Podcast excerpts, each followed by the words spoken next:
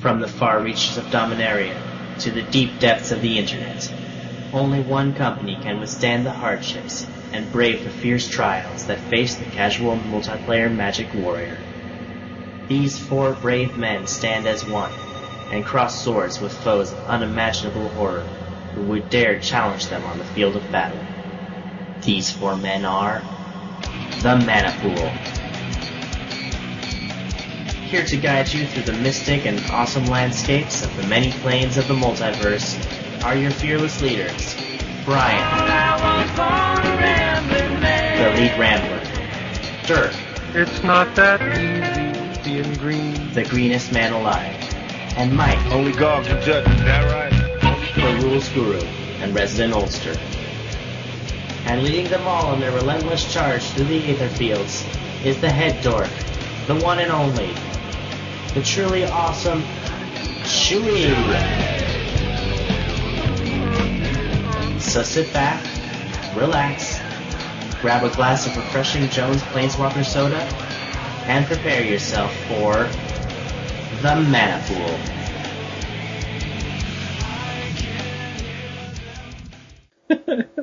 Hello again and welcome to the Mana Pool. This is episode 272. Ow, that was my fingers of the Mana Pool. Ow. We have mostly a full cast uh, this week, but before we get to us, I'm doing it out of order. Uh, we are brought to you as always by CardShark.com, a better way to buy and sell collectible card games. You should go there and buy cards and check out the brand new Cart Optimizer, which uh, anecdotal evidence from uh, at least one listener has saved up to twenty dollars just by clicking the optimize cart button. that was JT. And uh, yeah, yay Card Shark. They send out a new, a new. What is the word I'm looking for? newsletter. Thank you, newsletter. But because it goes to my Hotmail account, I actually haven't looked at it. Is there anything in there? Did you guys get it? Um, maybe. Maybe. I We thought I got it in my email, but I can't remember if I've seen it around. here on the Mana Pool. Does anyone else use Hotmail? Because Hotmail sucks. I really need to change it to my Gmail account. Because I still use it for a couple things. half the time I click on it and it's like, nah. I'm like, go here. It's like, nah. Yeah, there's a, and I've noticed um, it's it's not just randomly. It's it's a definitive system. Like if you wait for the advertisement on the right hand side of the frame to load in, then it'll start paying attention to you. Oh, okay. It won't pay attention to you until that ad is finished loading. I don't know what happened to mine, but at some point it just started spamming people. So I stopped Yeah. using. That's why I switched over to Gmail. And when as soon as I stopped using it, it stopped spamming people. Weird. Oh well. So, in the Card Shark newsletter, we have the Card Optimizer, duh. Because, of course, they're going to have that because it's freaking awesome. Uh, they're also doing a Shocklands promotion. So, to celebrate the release of Gatecrash, they're giving away free stuff! One lucky winner will receive a set of five Gatecrash Shocklands. So if you use the code SHOCKLANDS, one word, every time you buy cards, then each dollar you spend will get you one uh, one shot. And you can use that as many times as you want. And it goes until the end of March, so, you know, you should probably go do that. Yay. Maybe you shouldn't use the optimizer then. Ha Either way, so there you go. That is an interesting tension in the design. I like it. Do I use the card optimizer and save money, or do I just go hog wild and get more contest entries? Hmm. Use the optimizer after this month. Yeah. oh, you guys remember the uh, the 12 year anniversary promo thing that they were doing? One of the the booster pack winners was uh, Kendall Hallman from Kitchen Finks. Didn't we have him on once, or was that somewhere else? No, that was on Monday Night Magic, wasn't it? Yeah. Oh, I did see this newsletter. I just read it um, a few days ago, something like that. Yeah. I remember now. So there you go. All the Card Shark news all the time, whenever we think about it. we do always tell you to go there and buy things though, because you totally should, because it's awesome. Right. Um. Okay, so yeah, as I said, we have a full host, a full host of hosts. Hmm. A full cast of characters, a full murder of crows. I don't know. I'm Chewy, the lead dork. With me, as always, are some other dorks. Muted dork, sound off. Hey, I'm Brian. I'm the lead rambler, and my voice is so powerful that it warps the reality around it. Like that. Hey, mute real quick and unmute. That's perfect. Ah! That didn't fix it. Huh. I'm starting to wonder if something is physically wrong with his computer. This is gonna be the best episode ever. Oh God. You'll know when Brian's trying to talk. So Brian's the lead rambler that's not allowed to talk. you can always tell when he's unmuted, apparently, because it's gonna go. Oh, huh. I'm gonna- he just typed in the chat. It's going to be Morse code. Too bad I don't know Morse code. it's like dots and dash, and there's a seven in there somewhere. I don't know. Ooh, ooh, do it in Braille. What does this feel like? Hey, there you go. Who are you again? I'm Brian, the lead rambler. All right. I guess that's covered. Um, I'm Mike. I'm the rules guy and the game lore guy, and that's it. And I'm Dirk, the self-proclaimed greenest man alive and moral compass of the group, and I am not the one making all the weird sounds and dots and dashes and and messing everything up this time. This time. This time. This time. I can finally relinquish the title of What did Dirk do this time? And I can give it to Brian. Science. What has it done? So, so that's us. We're here. Get used to us. Um, hey Brian, did you want to say something about last week's topics that you didn't, you weren't here for? Sure. I just really, really love uh, you make the card, and I think it's great that they brought it back. And I really hope that Enchantment wins. Take that. Um, it's not because I think to a certain extent some of the land versus enchantment has been a little bit like casual versus spike because every spike knows you want to land because it's value, value, value. And I don't think it's that easy. I think it's it's more aesthetic than that. Um, I just, I for one just would much prefer to see an enchantment, and that's just how I feel. I feel like there's a lot more design space with an enchantment. Um, and I'm sure that whichever one we don't do, that'll be the one we do next time in 10 years. So yes, it's too late. Is this going up before the, before the Fred- Friday dead- deadline? I severely doubt it. Okay. I so try to get it up vote- before I go to Pittsburgh, but no promises whatsoever. So probably not. Let's just say no. Okay, well then if you didn't vote for enchantment, then what's wrong with you? No, well, whatever. So hopefully everybody has a good time with this and they'll be great. And somewhere we go, you know, I, I was showing this to Carrie a little bit. And I'm like, s hopefully somewhere we'll come up with something that's a little better than Vanish into Memory, but not quite as stupid broken as Crucible of Worlds. I know, right? Yeah. If we could make another Forgotten Ancient, that's that's like the golden land. That's that's like everything all in one. Yeah, I can't remember if it was on this show or when um or on Card Advantage that Which we totally forgot to plug last week. oh damn. Um yeah, we forgot. We- That's okay. It's, it's actually not up yet because they just yeah, it's sent it. yet. Yeah, I, I can't remember if it was if it was on this show or when I was talking with those guys that um I expressed my basic opinion that if if it's a land, it has too much of a potential to be completely stupid in a bad way. I think that was us. That sounds familiar. Okay. I don't think Wizards will let us make um anything really that is too good. They're just not going to. Um, Well, that's have, only if that's only if the mechanic is something that's already understood. Part of the problem with Crucible of Worlds was that no one un, no one understood the card when it was designed. right. Um, but, but I mean, for the most part, I, I think.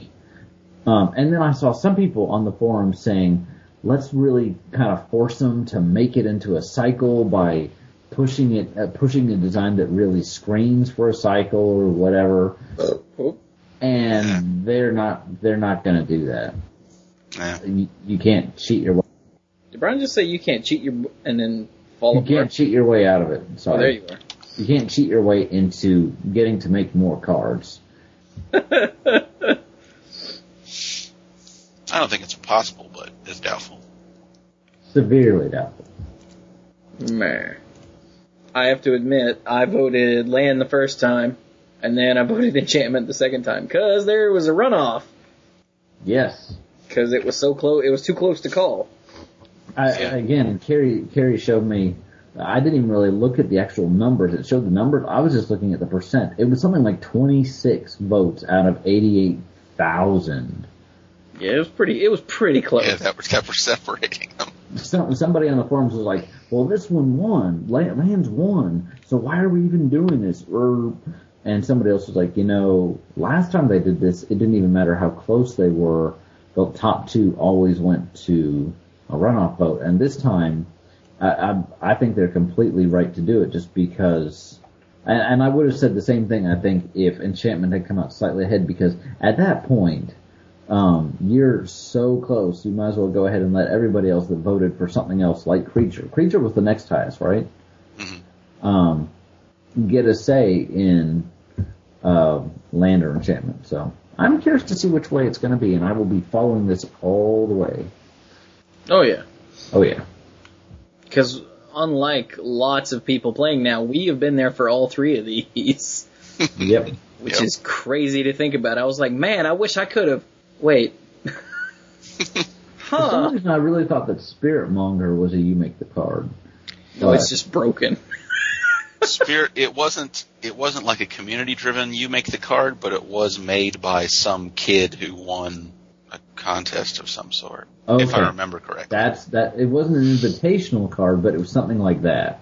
Yeah, it, it wasn't Okay. an invitational card, and it wasn't you know a big, huge community driven. You make the card, but it was an independent design of some sort, Gotcha. if I remember correctly. This was a while ago. I was No, but that that, that sounds right. at the time. That sounds right, and that probably would fit with why I thought it was a you make the card. Hmm. Yeah, I did not know that. Weird. Okay. Yeah, that's part of the reason why it's all weird, and it has a bunch of abilities that don't seem to go very well together.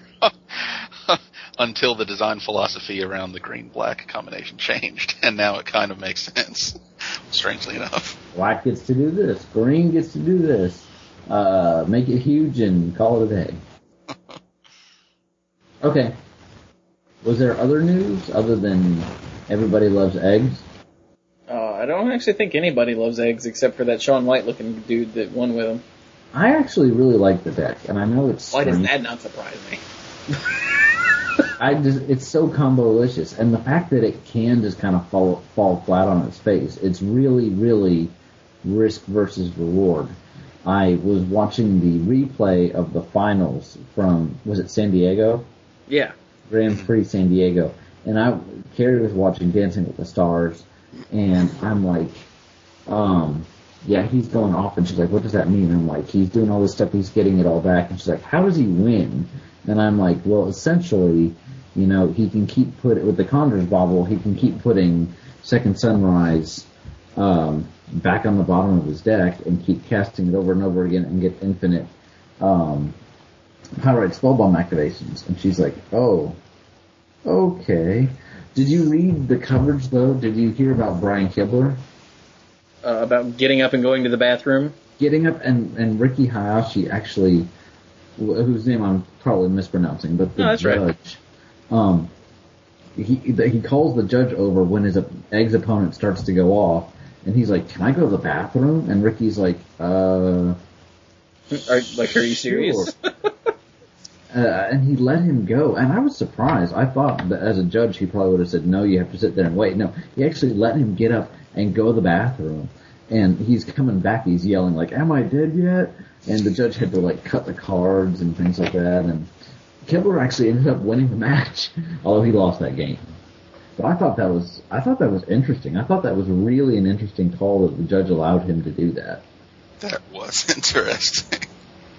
Huh. He said something about like, "Hey, I pressed F6 in real life because in Magic Online, when you press F6, it puts in the auto. Uh, it removes all your auto yields, um, so that which really speeds things up, um, especially when the opponent is going off. No, but I like eggs. I think it's okay. I don't think it's terrible. I'm surprised more people aren't uh, sideboarding something like Mindbreak Trap. Oh man. Hey Brian, you should listen to the next Monday Night Magic when I get it posted. At least the beginning. Okay. because Jeremy uh, Schofield was on, and he's talking about uh, watching an eggs player combo off and fall flat, and he talks about the the Kibler Hayashi thing, and he talks about um, there was something else in there that you just mentioned Okay. that he he mentioned that was pretty good. All right. I guess I'll have to listen to the next episode of Monday Night Magic. Which hopefully I will post by the time we're done tonight. So yeah, or after we're done tonight. So yay. Yay. Yay. Woot. Means you, looking out of the audience, should have already listened to it. Unless you don't care, in which case you, you shouldn't have. It was good though. We had uh, we had Schofield, we had Christian from uh, Off Color Cast, not uh, Avant Card Show, and we had uh, uh, Angelo from the Pit Imps podcast. Do you really think you have to use the qualifier not from Avant Card Show, considering that the show hasn't been on the air for? No, actually, that time. helped me. Oh, okay. Well, yeah, well, for our listeners, yeah, I think I do, Oh, okay. because Uh, we, okay. we still we've had Christian on since the show died That's true. again, died again. Oh, I miss Prilliman. Yeah. Oh, Pittsburgh's gonna be my first B Prill less Grand Prix. I don't know what I'm gonna do. Sad. Hmm. You'll just have to harass clues, I guess. He's not gonna be there. He's going to PAX because he's a bastard. Wow, Pittsburgh is gonna suck. Oh no! nah, it's not gonna suck. It's gonna be awesome. Because I'm not playing, so that helps. oh yes, that'll be much better actually. So, by the way, I'm going to Pittsburgh, which was last weekend. it might be this weekend, but I don't think I'm gonna get to show up, so it'll be last weekend. hmm. So, what are we doing? I need to pull up uh, the show notes from a couple weeks ago, so I can look at our cards. Uh, yes. 'Cause you posted them on the website. I did. Forums too. And then Jars posted cool mocked up versions of them. Burp. Oh, excuse me. That was gross. I'm disgusting. So, we did. What in the hell is this? That's weird. Copy. Paste. There you go, guys. We did uh, our Planeswalker cards two weeks ago, and then we decided we should do some story circles around them because they're awesome. this is gonna be crazy. Yeah. Or not. or not. We don't know, to be honest.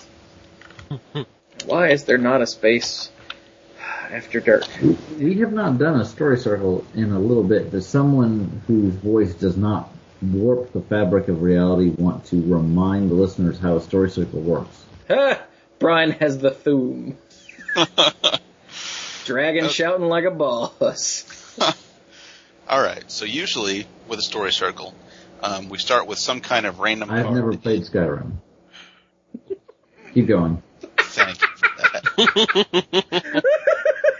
for all those of you out there who missed that part, Brian does not in fact play Skyrim, which is exactly how a story circle works.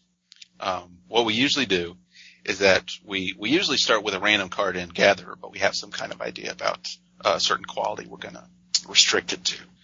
And once we have that, we start just popping ideas off the top of our heads um, about cards that could go in a deck where where that card is either the centerpiece of the deck or it's part of the major theme. And we go around in a circle. Each person takes a turn and adds a card. And sometimes, you know, we start off going in one direction and then, and then someone finds a card that gets everyone thinking about something else and the deck shoots off in a much more interesting direction after that. But, uh, it, it all, it all ends up being a lot of fun actually. It gives us some good things to think about. Uh, we don't actually go through all the process of building the whole deck, like figuring out the count of different cards, adding support cards, and doing a land base or whatever. That's not the point. The point is to get just a basic skeleton of an idea out there. Regain control of my laughter. Yes, what everything Mike said is correct.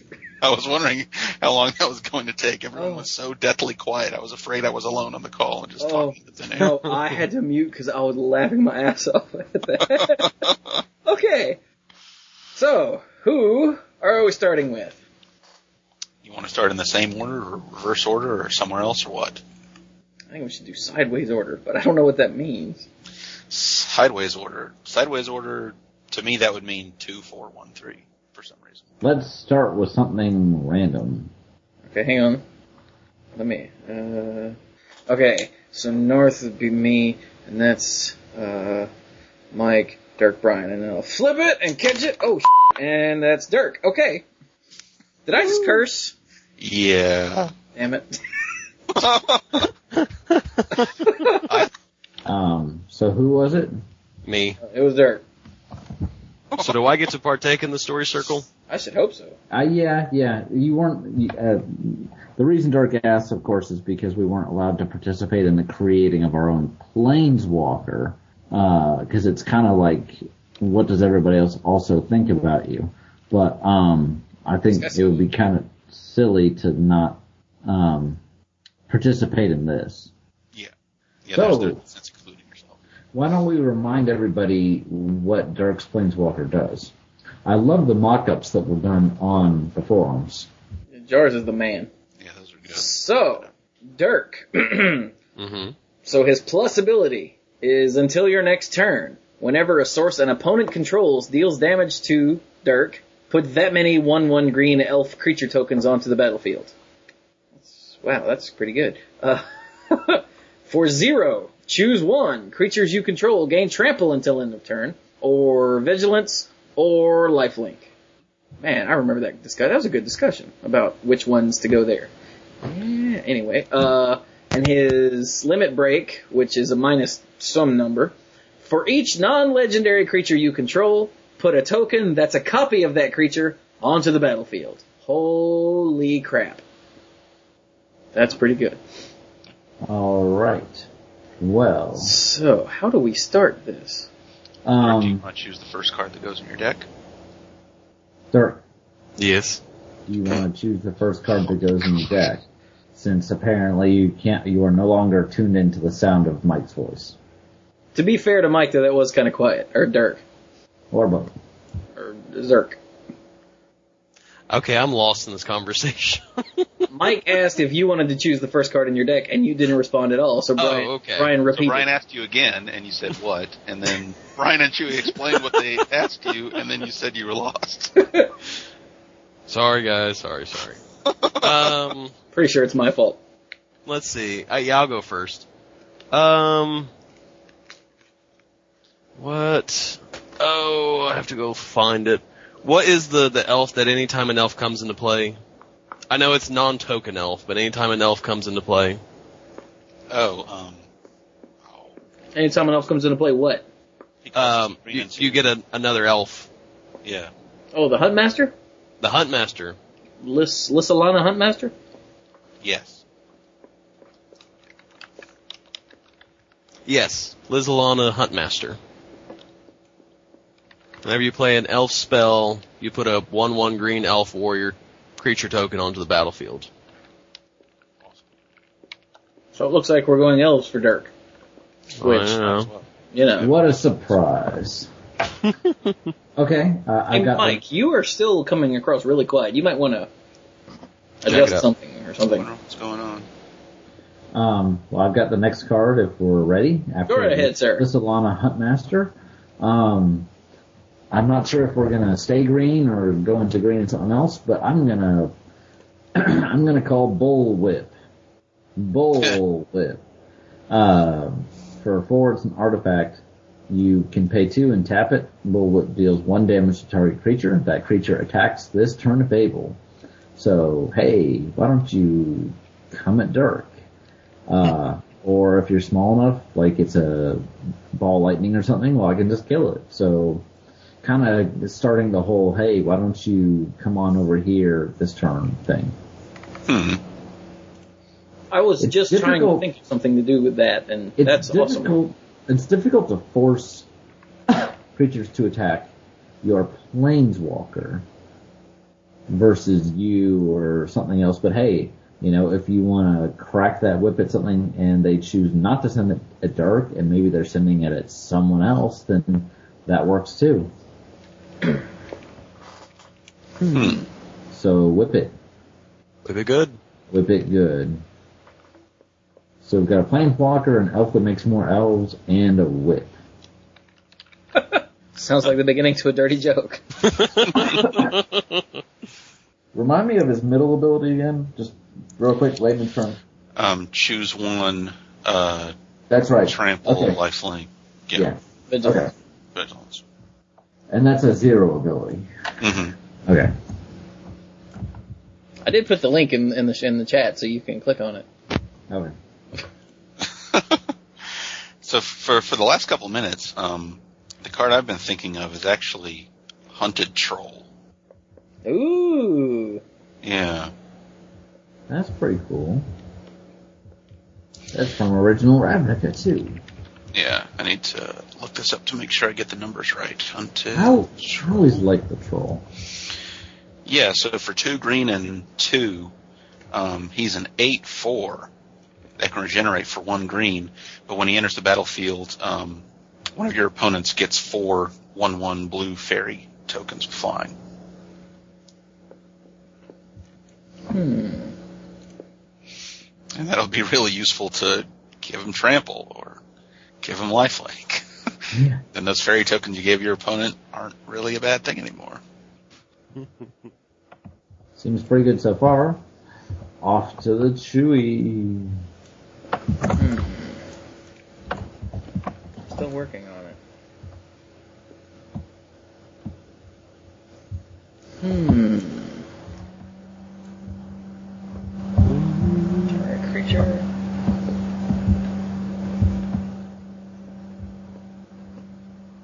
Damn it. Yeah, day. None of this is, is working. None of what? I was hoping something like uh, like Warmonger, hmm but that's actually really bad for Dirk. And Yeah.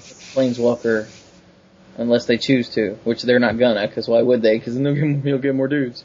Yeah, Squallmonger is the green one. In case that's the one you were looking for. Huh. Actually, no, I wasn't looking for that either, but it still doesn't hit the Planeswalker unless people want it to, and they're not gonna, because then he'll get more dudes, as I said. Yeah, earlier I was actually thinking um, uh, if Biff if Reet until I realized that same thing. Yeah, Well, I looked at that already too. Well, before you get too worried about it, just remember that if they're not attacking Dirk, then Dirk just keeps going up until you can pop his ultimate. So yeah, and you can get double guys. That is do a you want to do you want to give me some guys now, or do you want to give me a ton of guys later? dudes. Um, well, you know what? I will throw a Squallmonger in there then, just because of that reason, and because you know, flyers are bad for elves most times. Yeah. Sounds good. So Squallmonger is the one that says for two colorless, it deals one damage to each creature with flying and each player. Any player may activate this ability. Huh. Right. So that's weird and interesting. Mostly Sounds weird. good. Dirk? So are we still pretty much in green? So far, Right if, if you want to go into another color, you can. But um, we didn't specifically address mana costs. Um, Jars put the mana costs on these cards, but I think it's fair to say that Dirk's card would be very very green intensive. So, but feel feel free if you want to go into another color. I know how much you love the Simic. Um, actually, one that I, I thought about that goes pretty good with this is Armada Wurm. Oh, Mhm. all right. It does. So Because that if get, the, if the ultimate does get done, because Armada Wurm puts a copy of itself into the battlefield, if you go the the limit break on it, then all of a sudden now there are four Armada Wurms on the battlefield. Yeah. It's not exactly the same as getting a copy of itself, but you, yeah, you get another. Is it five five or six six? Actually, Five, five. actually even more than that because it makes another token worm and it makes another Armada Wurm, which in turn makes another token worm.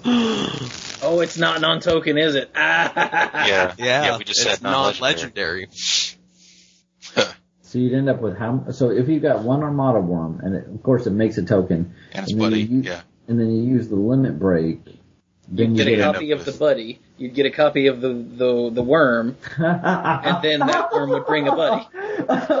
So you, so you get so you end up with five worms. wow, That's almost as good as the one that I was about to say. Man, that's crazy. Well, well, yeah. Well, what were you about to say? Craterhoof Behemoth.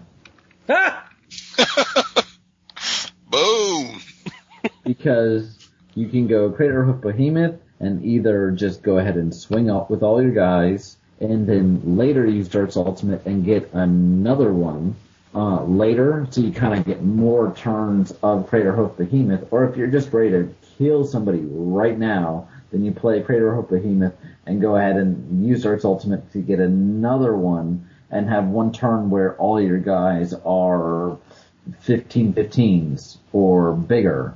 Um, yes. So, Yes. yes. I know it's, it's pretty straightforward, you know, overrun effects, ooh, but they win the game and this is a creature and getting another token of it later is actually pretty, uh, impressive. So, yeah. Yeah, yeah, yeah, yeah. See. See. Hmm. So, Mike. Um, s- since Brian, when Brian said Craterhoof Behemoth, that made me think of uh, Centaur Chieftain. For a green and three, he's a three-three Centaur with haste, and he has a threshold ability. So as long as seven or more cards in your graveyard, he has. When Centaur Chieftain enters the battlefield, creatures you control get plus one plus one and gain trample until end of turn. So that's really, really useful if you have a whole crowd of guys. And the game has been going. Hang on, I forgot to write that down. What was that? Centaur Chieftain. Yeah, yeah, there we go. He's pretty good. Yeah. So I'm trying to figure out just how much of a bastard I am. Go for it.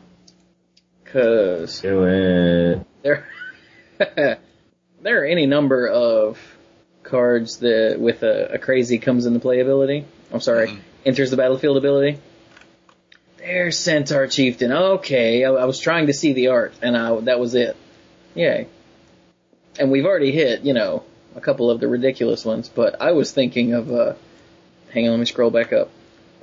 Oh crap, where'd it go? Oh no, I lost it. Hang on. Hold please. Please enjoy this hold music. Do, do, do, do, do, do, do, do, It's completely broken. It's, um, the, the dude with the lands and EDH, that's, that's not fair. What? Um, Crap. Avalanche Rider. I'm I'm not sure what you're talking about. yeah, what do you, The You make- dude is there, the is there, is there anything else you can say to help us? Plant guys. Freaking. Oh, Avenger Avenger of Zendikar. That's the, oh my god, I scrolled past him like seven times. Yeah, there he is. Yeah, it's a little cliche, but I mean, it gets the job done. Especially with Dirk's, uh, with, with Dirk's limit break. And you know, we're focusing a lot Now on remember, we, we should be focusing on the first two abilities to try Well, and, and that's what I was about to say. But you know what? It, I mean, the first ability still makes tokens. The second ability still rewards you for having out lots of guys. So Yeah, yeah. a lot of the things we've already said still apply anyway. And then I, I really think of the limit break as a bonus for people not letting you use the first one, like to the full extent. So, I, I yeah. So Yeah, I think the the first ability is sort of a very defensive ability. It's like, just so you know, if you attack me, I'm gonna get a bunch of guys, sort of So- sort of thing. So it's a, I think the very the first ability is a very defensive ability. Mm-hmm. So, so Avenger of Zendikar, obviously, when it comes in, you get like what a, a zero one plant for each land you control, land. Yeah. and then, and then whenever you play a land, you put a plus one plus one creature on each plant you control. Yeah, Seems good. seems good. Back to you, Dirk. Are we are we gonna do one more or maybe two more rounds of this? Yeah, I was about to ask if you wanted to do one or two. That's weird. Get out of my head. Let's do one more and see where we are. Yeah. Okay. Um, so for the next one, it actually works very well for the uh, second ability, and that's the giant Adephage. Again, you get it. It has trample, and it's big.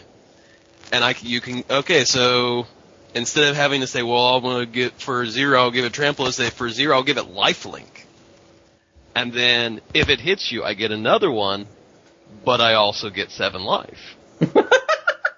I Wow. I win one way or the other. and So it plays really well into the whole "Hey, yay for tokens" theme. Hmm That's freaking the awesome. the giant Adephage is a great card for that deck. I'm really liking this. I'm really enjoying this. Um, The only thing is that the mana curve on this is huge. it's pretty high. it's gonna be I, pretty high. Yeah, I have, we'll, s- I have, we'll I fix have that a- in post. I've I've got a I've got a card in mind that costs four, and so you can kind of play it early, but it can be a little more demanding later. But the good news is it's got an instant speed effect, and that is Soul Foundry. Ooh. And Soul Foundry from Mirrodin um, is an artifact. It costs four. It has imprint, and when it enters the battlefield, you may exile a card in your hand from the game, a creature card uh, in your hand, and then uh, at any time you can pay X and tap the Soul Foundry to put onto the battlefield a creature token um, that's a copy of the exiled creature. X is the converted mana cost of that card. So, say if you if you uh, imprint a giant Adephage, how much does he cost? Eight or nine? Eight? Yeah. Seven? Somebody? Like a million. What? Seven, isn't it? Seven. Okay. So then, if you put It it is on seven. here, at any at any time you can pay seven mana of any color and tap it, including at instant speed, um, to get a giant Adephage token. So, or and obviously that fits well into the token theme we're already doing. It allows you to continue that you you you retain the Soul Foundry, you retain the card that's imprinted on it for future use, so you can just keep pumping them out. Um, or even Huntmaster, Lys Alana Huntmasters. I was about Um, to say, oh man, with the Huntmaster, that would just get ridiculous. Now, does he say non-token elves? Yeah, Whenever you cast a spell, elf spell. spells. Oh, whenever It's you just cast an elf elf spell. But but still, if you've got if you've got a bunch of those guys out and you play an elf spell for each one you've Then it got, you get triggers another every token. time. Yep. So and hey, they're three threes, so woohoo! And again, Craterhoof Behemoth again, you know, um, uh, Avenger. So, yep, it's kind of an easier way to get a miniature effect, the a miniature version of Dirk's Ultimate. Next. All right. Um, we kind of forgot about the white that add, that Dirk added to the deck with I didn't forget. uh, with the Armada Wurm. So I wanted to go ahead and add Geist Honored Monk, since she makes tokens and she's also power and toughness equal to the number of creatures you control. Yep. Huh. I was sitting here looking at uh, differently colored dudes and completely forgot about that. Her, her, her, her. Seems pretty good. Rewards you for playing more guys, creature tokens, Imagine Uh, that. check, mate. Hmm. Hmm. It's really too bad that there weren't. Well, okay, I don't believe I'm about to say this, but it's too bad there weren't any elves in uh, Avacyn Restored. In Innistrad at all. Yeah, Okay. because I'm looking at Soulbond creatures for this deck, Oh. and I'm like, oh, dude, I bet the trusted. No, she's a human. Oh, the, no, it's a bear. Duh. I'm sitting here going, wait, there's no elves in this block. Damn it. So I don't know which one would be most appropriate. So I guess I'll just go ahead and say Wolfir Silverheart because it's the most impressive. But I think yeah. uh, the Soulbond dudes work well for uh, making some of your guys infinitely more terrifying, yeah. thus allowing Yeah. your other guys to survive longer. If that makes and then sense. if and then if they kill, like if you got something out and you play a Wolfir Silverheart and pump up something that's already out, and they then kill the other thing that's like coming at them, then you've still got the Silverheart to pump something else. yeah. Yeah. I like it. that and something about giving a uh, a soul bond silverheart to any of those three abilities for Dirt Zero, just any one of them is like damn. It's Yeah. pretty good. That's good. So yeah, okay. So do we want to stop there? Sounds good. I think that's Yeah. pretty good. I think we get a sense of where the deck is going. You can add a couple of things. There's several things we didn't mention that tie into making more things and making tokens and attacking with them and making things attack you. So we've got a couple different angles to exploit and explore.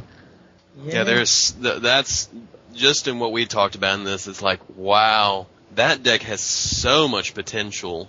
Yep. I mean, it really. I mean, it's just with what you know mine has and what we just sort of talking about. It's just wow.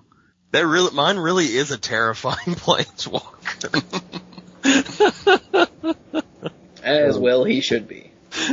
So do we want to do one more before we take a break? Yeah, who do we want to do? Do you have a Do you have a D three? I did the what? There are Yeah, such but- things.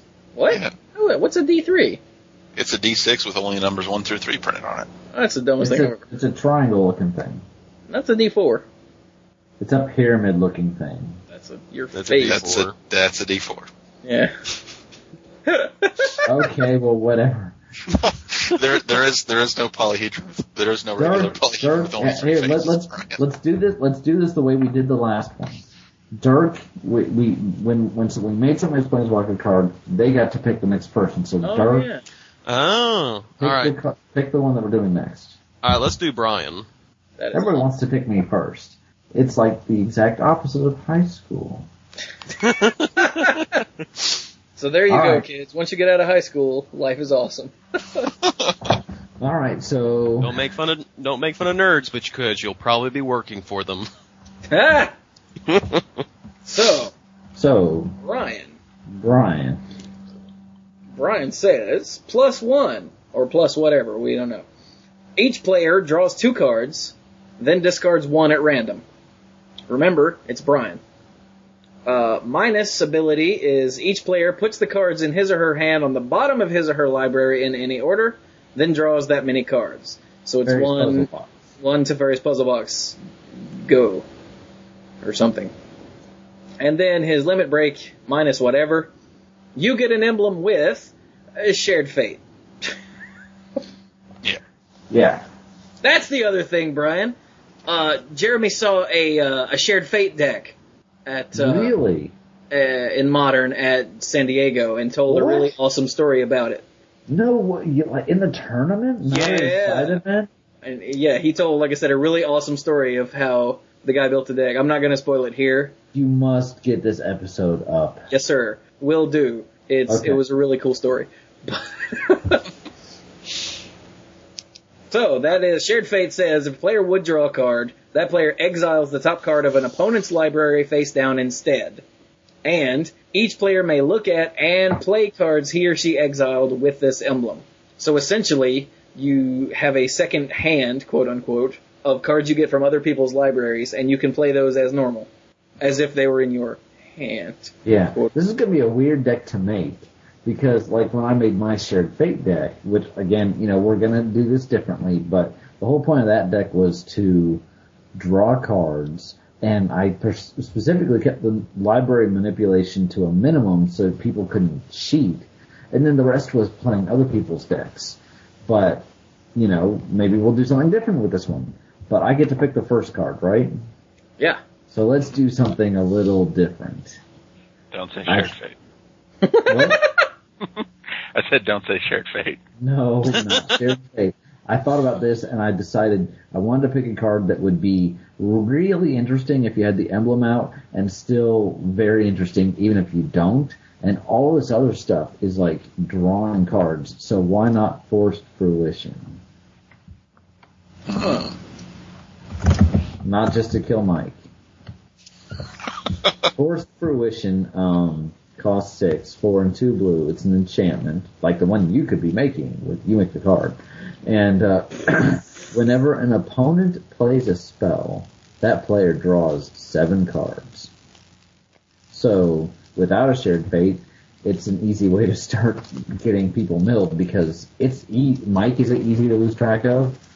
It is very easy to lose track of it. If you play one, you you play one spell too many and you lose. And then if you have the shared fate, it's like, oh my god, this is crazy. But with a shared fate emblem, wow, with an emblem, nobody can ever die to milling. Ever. So Yeah. maybe it'll force a concession. You guys to decide. Maybe we can do something with all these random cards. So Uh, let's go from here. Somebody else. Ryan, you got bad static. Go ahead and mute. Okay, muting. Um, Shoot. let's see here. Um, you know, while we're talking about drawing cards and everything, let's not just go with uh, Howling Mine. Let's go ahead and get some Font of Mythos in there to make sure everyone's speeding along all nice. Oh my gosh.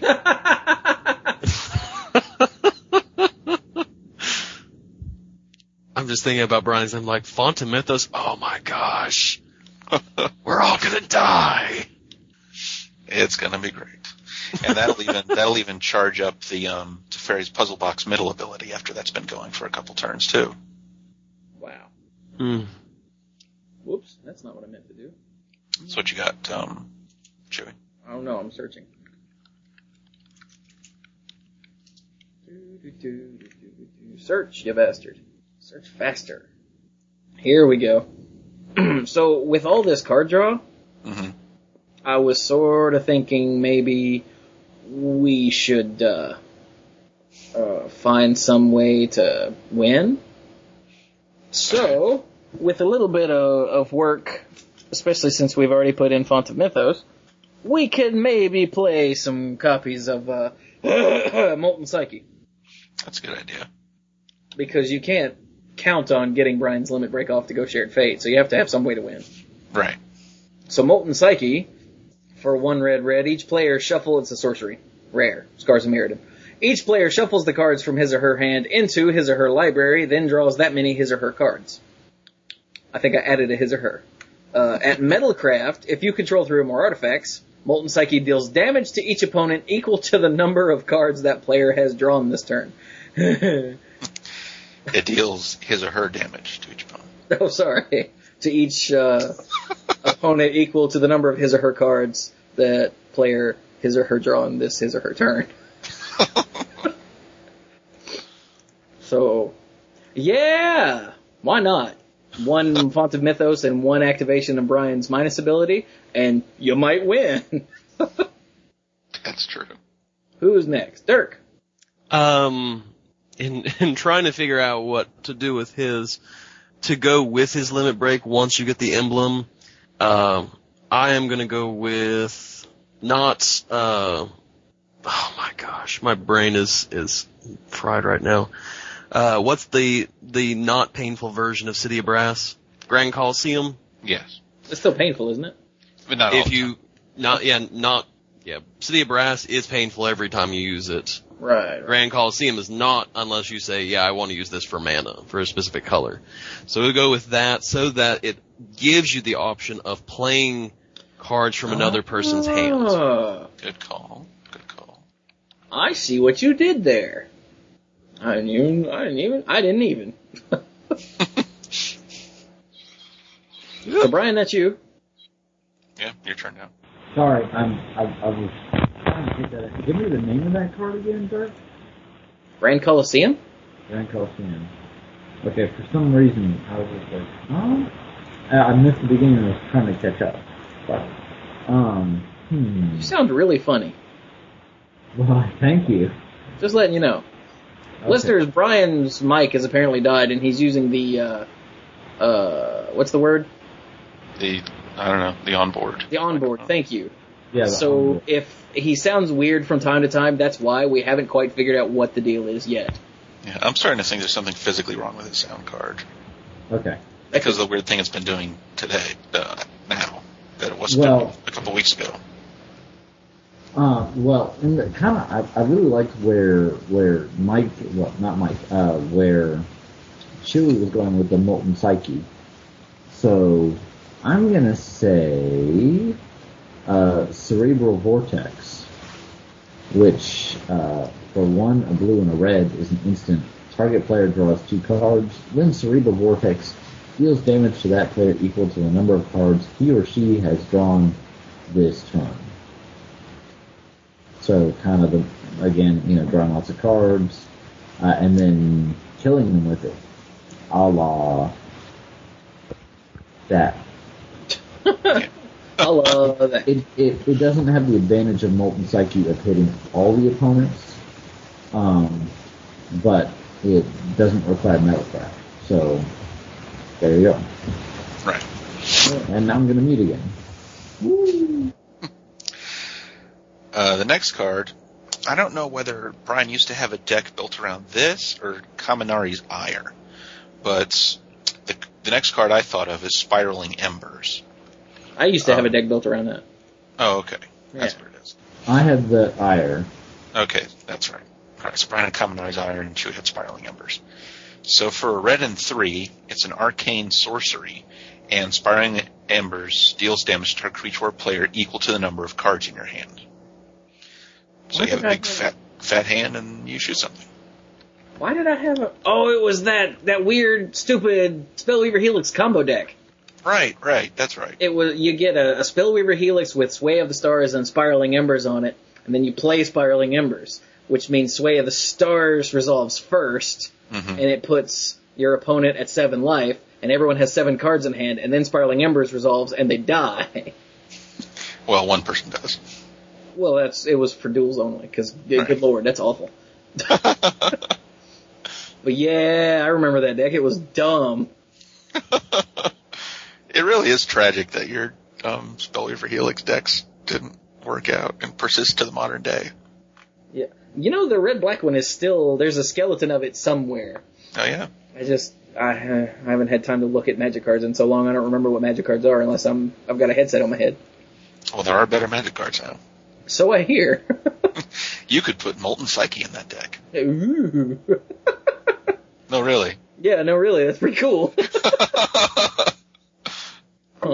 Wait a minute. So that was Spiraling Embers, right? Okay, so. yeah. Huh. Now it's my turn again, isn't it? Mhm. Balls. What else is good? Hmm.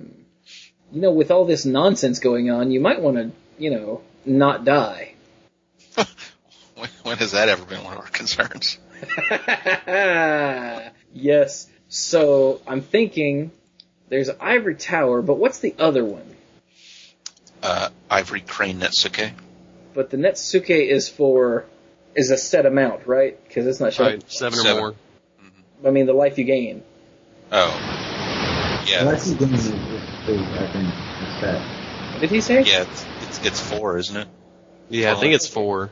In that Yeah. case, let's go with Ivory Tower because there's a potential to gain more life that way if you don't worry about your hand size total. So Ivory Tower for one. Well, that's if you can have, that's if you have eight or more cards when your upkeep starts. Yeah, which That's, that's when you're getting the same amount of life. But you're always going to get something as long as you have than four. Sure. I just like Ivory Tower anyway. It costs one. What does the, the Netsuke cost? Two. Yeah, that's lame. So, Ivory Tower costs one, and it says at the beginning of your upkeep you gain X life, where X is the number of cards in your hand minus four. And a first turn Ivory Tower can really wreck your day. Yeah. Especially with a deck like this, because we'll just assume that there's some Reliquary Towers or something in the deck. Of course. We don't even need to waste a pick on that. So yeah, that'll allow Brian to stay alive while he gets up to his shenanigans. Plus, it'll make your spiraling embers way more terrifying. Okay, next. Uh, so I guess that's me. Mhm. So what colors is Brian in right now? Looks like red blue at the moment. Yeah, I think right now we're red blue. Okay. Have we So named I- any blue cards specifically? Or have we just been naming red cards? Force oh, Fruition. Brian named, um, Cerebral Vortex, yeah. yeah, Brian. Brian is in blue, the rest of us are in red and colorless. Okay. Um, so one I looked at, I was, I was thumbing through and I looked at, and if Brian really wanted to ruin one person's day with all the card drawing, booby trap.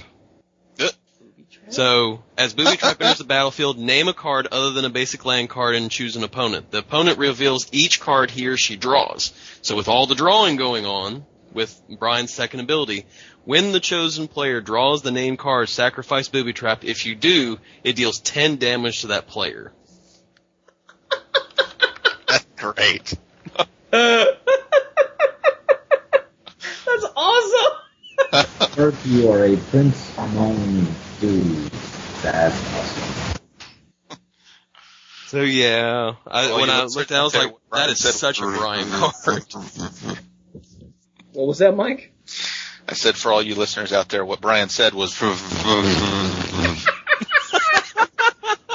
I mean, that's what I heard. oh man. All right. What? uh I had forgotten Booby Trap showed up again in ninth edition. When Dirk said that, I was like, how does Dirk know about that? It's like, oh yeah. Dirk's probably got a stack of them from ninth edition. I know I freaking do. Well, how about uh how about you, B? What you got this time? I have. I've been thinking about this one and thinking about this one, and I think I'm gonna go with a, a night favorite from a You're gonna have to type that. Yeah, we didn't actually hear what you said. What is going on? I don't know. This is awful. Computer is broke. Oh. Ooh, Brian says call the Skybreaker. Do do do do do do. Best card ever. It's, it's right up there. So, Call the Skybreaker says five and two red blue hybrid. It's a sorcery. And you put a 5-5 blue and red elemental creature token with flying onto the battlefield. And it has retrace.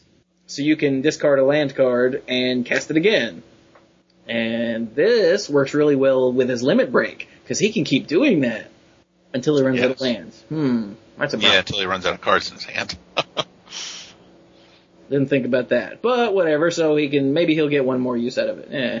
It's awesome. Yeah. No, because because essentially he can just take a card from the top of someone's library, Because they put it in the when you- stack, and then sacrifice it. well, no, they're not in his hand. They're, they're in exile. Oh, gotcha. yeah, I remember they go to the exile zone. Yeah, and Brian points out that your opponents can't retrace it because it has to be in your graveyard. And when they cast it, it'll go in your hand. So even with the the shared fate emblem, they don't get it. Good point, Brian. It's a shame that you can't actually say that. Can you hear me now? Hey, there you are. There he is. Oh. Yay. You. So, all right then. What was Yeah. that? Um, Weird. related to Call the Skybreaker and getting a 5-5 flyer and casting things out of graveyards, um, that made me think of Diluvian Primordial as another big spell on the top end. So Diluvian Primordial is the blue Primordial from Gatecrash. For two blue and five, you get a 5-5 flying avatar. And when he enters the battlefield, for each opponent, you may cast up to one target instant or sorcery card from that player's graveyard without paying its mana cost. And then, um, you exile the spell instead of putting it in its owner's graveyard. Hmm. That's pretty good. Yeah. I like it. Yeah, he does. All right. Um. I think it's chewing it. My turn. Man. I'm trying to find something. Like, we don't have any any way to protect ourselves hardly.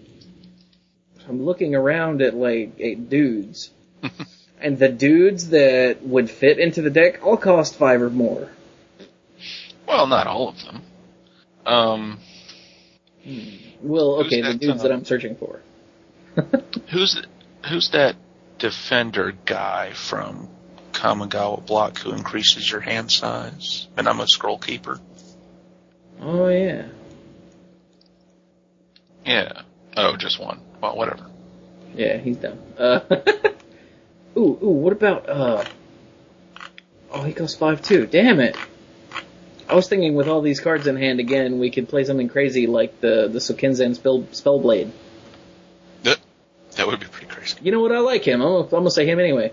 So, the Sokenzan Spellblade is a, uh, 2-3 Ogre Samurai Shaman. Yeah, I said it. For four and a red. He has Bushido 1, which means when it blocks or becomes blocked, it gets plus 1 plus 1 until end of turn. And for one and a red, it gets plus X plus O, where X is the number of cards in your hand. Bam! You better block. You better block. Yeah, I think he's a good creature. Always liked him. So I'll, I'll say that. I forgot what Brian said. Oh, call the Skybreaker. Yeah. Okay, Dirk, now it's you. Mm, I'm trying to figure out how this one would factor into his deck, whether it would be a good thing or a bad thing. Ooh, what is Okay, you guys give me give me a thumbs up or a thumbs down. So before I do that, did you guys uh, say Cerebral Vortex? Yes. Okay, then this would be, have to be the one. Dragon Mage. Whenever it uh, deals combat damage to a player, each player discards his or her hand and draws seven cards. I fail to see how that could be anything but a big thumbs up. Be a what? A big thumbs up. It's a bit on the pricey side, but pretty much everything we've said for both decks is like, oh, big crazy stuff. Yeah, because like we said, we're not looking for the utility and making it work. We're giving the we're the idea men. There's Yeah. engineers to fix all the problems. But I think it would be it's one where again it's it discards cards and it refills the hand and everything, and then if you do the second ability, then you just re then essentially you everyone's gets new hands again. I guess I, I'm thinking about this now. I'm like, uh, No, but that's anyway, fine. that's fine. And then you cast Molten Psyche and win. there you go.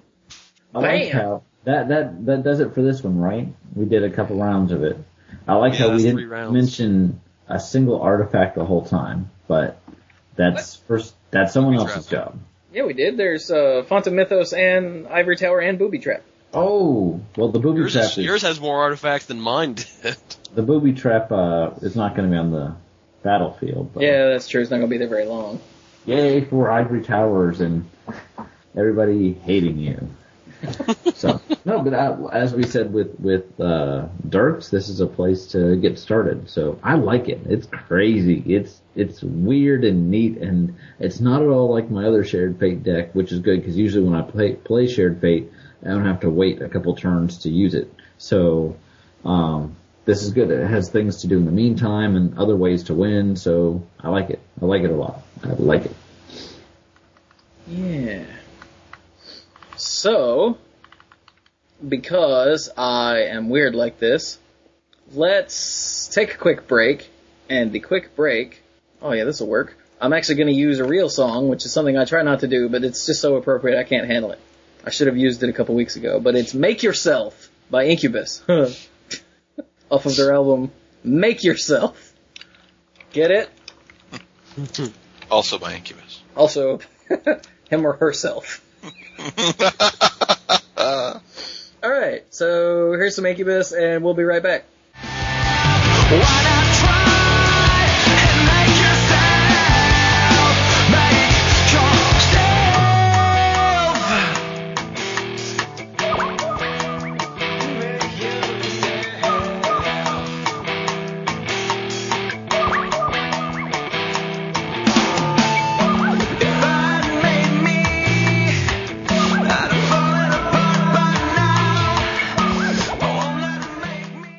so Brian has ice cream, I have ice cream, Dirk still does not have two children, and Mike has a beard. hmm Is that about does that about cover it? I think that sums it up. Alright, so moving on. Who's next, Brian? Can I recommend that we not do Mike next? Uh, sure. I was gonna pick Mike, but The reason I say that, here's my thought, is because by the time we're done doing Mike's, our brains will be broken. that is true. Yeah, I really don't know how to start building a deck. I have one or two ideas, but we'll go ahead and do uh, Chewy. Okay. I don't want a broken brain and, and still have to do another one. That'd be awful. So Chewy, I'm Chewy. It says plus one, search your library for a card with the same name as target creature and put it into your graveyard. So it's like a targeted entomb. That's pretty cool. Uh, minus X, creatures get minus X minus X until end of turn. That's, whew. Did we really do that?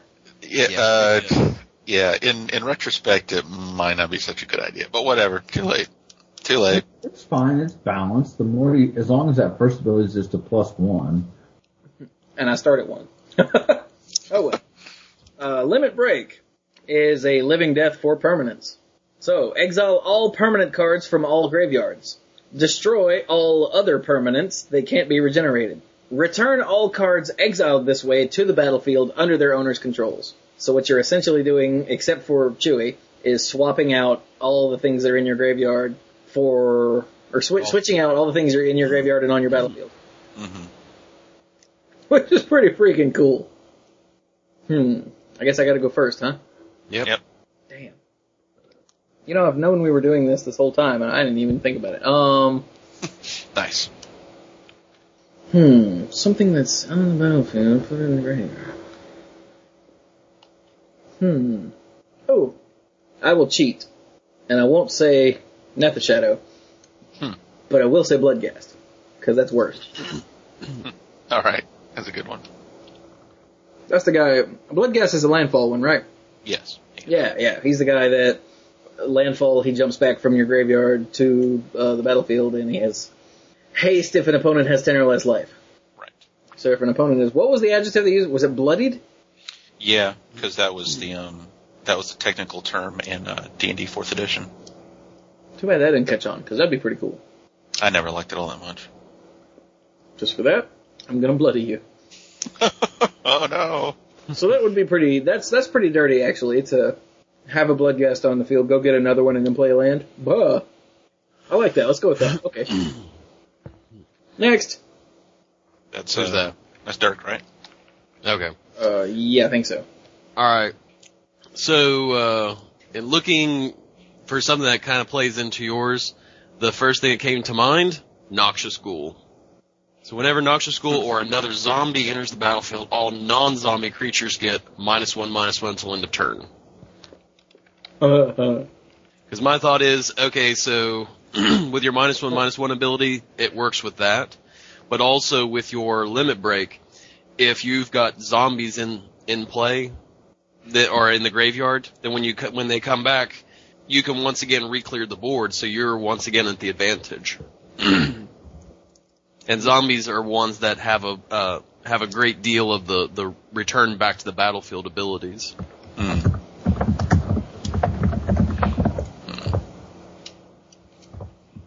So is it Brian? Yeah. Um, sure. I didn't, I didn't know if we were going in a particular order or not, but I've been thinking We about We have been for the first two so far. whatever. We I- use the same order for each one. Okay. Words and talking.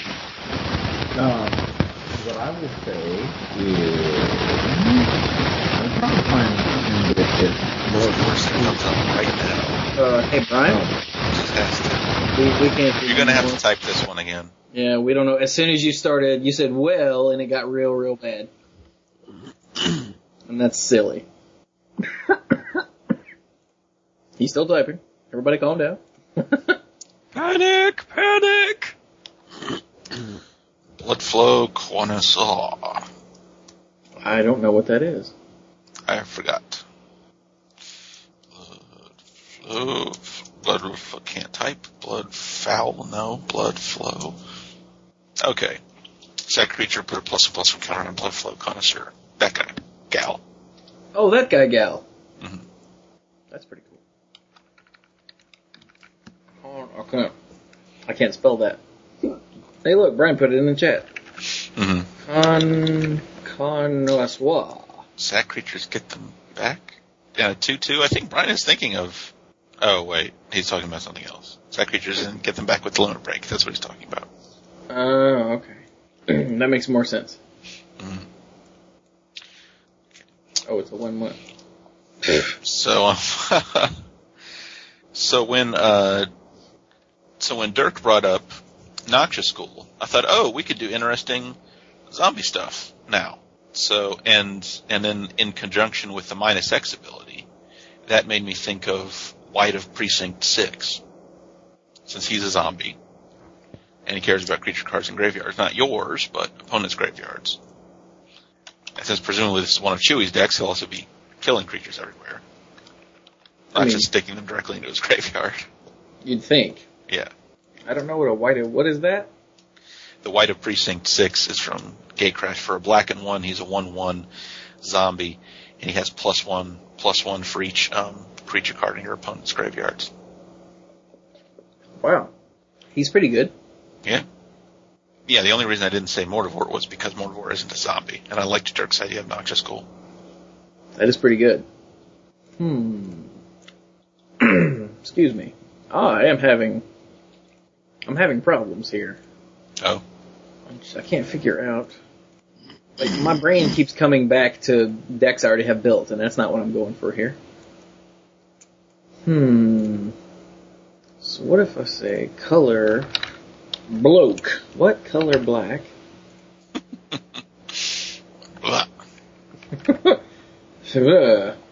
What kind of thing are you thinking of generally? I I honestly don't know. Like again, I keep coming back to the decks that I already have built, and that's that's that's not cool. Well, if they're good ideas, you might as well say them. Do, do, do.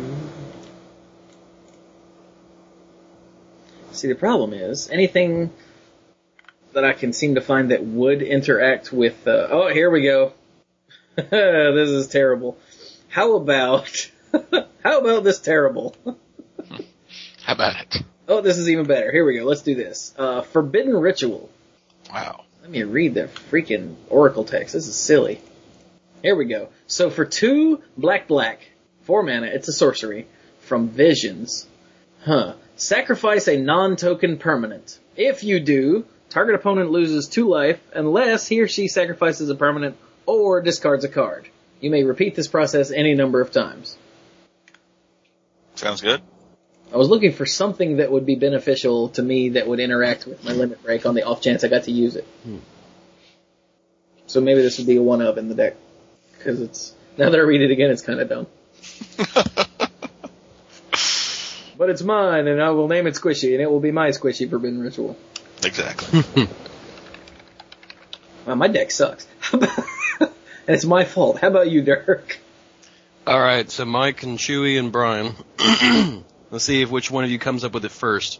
Oh lord. What is the card that Corey used to play? It was a red card that when something enters the battlefield, it dealt damage equal to its mana cost.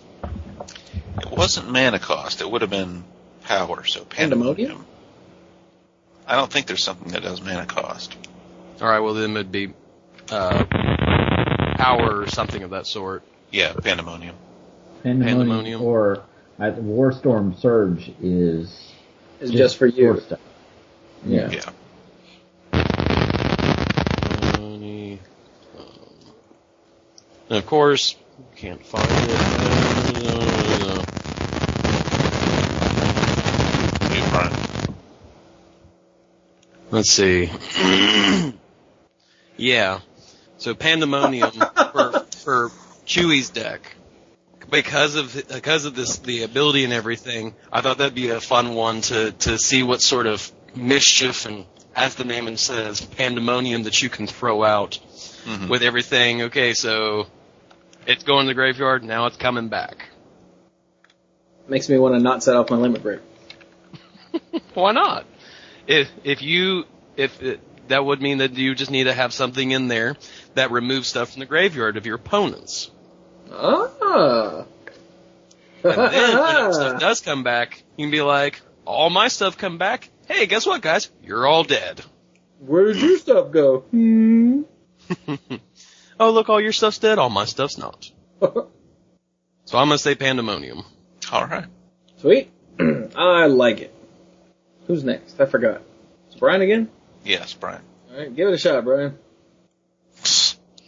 You're not gonna try to say it. Brian's not going to risk the noise. Brian says morality shift. I don't even know. You know what morality shift is. I know what paradigm shift is. Morality shift, you switch your library and your graveyard. Holy crap, that one? Yeah, remember that was that was one of the things that that he brought up as a potential idea for your Planeswalker's Limit Break or something like that. Oh. And it's got the greatest uh, actual rules text. Where did it? You piece of crap, gatherer. it's got the greatest rules text ever. Exchange your graveyard and library, then shuffle your library. Like that's, that's all it says. it's from Judgment. That's pretty freaking cool. Is there someone in the art copying off the other person? Maybe? sort of. It it's he's like one of the monks is writing. One of the monks is doing a normal like illumination on his page, and the other monk is drawing on some freaky monsters. he's like writing an evil version of what the other one is doing. So let's see here. Brian's typing because he's afraid to talk. It says cast morality shift, limit break, profit. And keep in mind the limit break, the limit break brings back all permanents, not just creatures. Which, if you can get the morality shift casted, before something stupid happens to your uh, library, that's pretty crazy. Yeah. Just vomit permanents. Blah. hmm. That's pretty cool. Brian points out just stock the graveyard so that I don't die to decking. Or the player, sorry, it's not me. I'm just a planeswalker. Right. Seems good. I like that. That's crazy. Alright then. Who's, I forget. Uh, I think it's me. Oh, what's the name Yeah. of that card? I just thought of it, but what is it? Oh, dang it, man. Here we go. Here's something um, to combo a little bit more with uh, with the plus one ability. I think we could use Corpse Dance. So for black and two, it's an instant with buyback of. Uh, return the top creature card of your graveyard to the battlefield. It gains haste until end of turn. Exile it at the beginning of the next end step. You could avoid the um, exile part by sacrificing it to something or making it die some other way. Well, yeah. Yeah. But yeah, that's a good way to come up with the plus one of the planeswalker. Hmm. I like it. Mm-hmm. Sorry, I was typing. Hmm. I think we forgot something. Dirk, Yes. that's you. Me again? No, No, it's She you. goes after No, me. no wonder I'm an idiot. Okay. Herder, her, her, der, der, der. Dirt, dirt. So, with all of this killing things, I'm Um, wait a getting- second. How many times have we go? This is the third time, fourth time we've gone around. Oh, it is? No, this is Yeah. only two. I mean, this will be third now. Yeah, we're starting through. Yeah. Okay. Damn it, Dirk. So, with all this killing things and getting things from graveyards and things and stuff and face, how about I throw in a sepulchral primordial? Sure, let's do that. Because with a pandemonium, that's hilarious. bam, bam, bam, bam, bam. So that's the guy when he enters. What's that from? Uh, Gate Crash. Right, right, right. When he enters the battlefield, I snatch a creature from each opponent's graveyard onto the battlefield under my control. That's mine. And apparently, I read Brian's mind. Sorry about that. My bad. There's actually a reason I brought up the sepulchral primordial, but that's gonna have to wait till the final thoughts. Okay, so that's me. All right. Uh, for mine, seeing as this is, you know, grabbing stuff out of the graveyard and all that, Scion of Darkness. Ooh. So, yeah, 6-6 with trample that when it deals combat damage to a player, you put target creature card from that person's graveyard onto the battlefield under your control. So, with all this destroying things and sending stuff to the graveyard and flipping graveyards and all this other stuff, Scion of Darkness, go and grab something that someone put into the graveyard that's really pretty, and then you say, hey guys, guess what? That's mine. Here's Johnny. That's not Johnny, that's old Scion. It's a guy with a big old horn. Two big horns. He's a horny bastard. I'm It's mature. Conan with horns. oh, you're a horrible person, Brian. Brian just said, huh, when Dirk said that, all of a sudden I wanted to play Morality Shift with Hive Mind out. Flipping the graveyards. Huh? That'd be pretty interesting. I hate you both. Makes my head hurt. Oh. I like it though. So, mm, Brian? Yeah, give it a shot. Okay, did the world end? Nope. Okay, let me say this real quick. Cauldron dance. What's a cauldron dance? What isn't a cauldron dance? It isn't. Mike knows what I'm talking about. Yep. Uh, since we splashed into red a little bit, for four, of black and a red, I'm gonna have to read the oracle text just to make sure this is correct. Yeah. Uh, please do. It's an, it's an, it's an instant. Cast Cauldron Dance only during combat. Return target creature card from your graveyard to the battlefield. That creature gains haste. Return it to your hand at the beginning of the next end step. So that creature goes from your graveyard to the battlefield to your hand.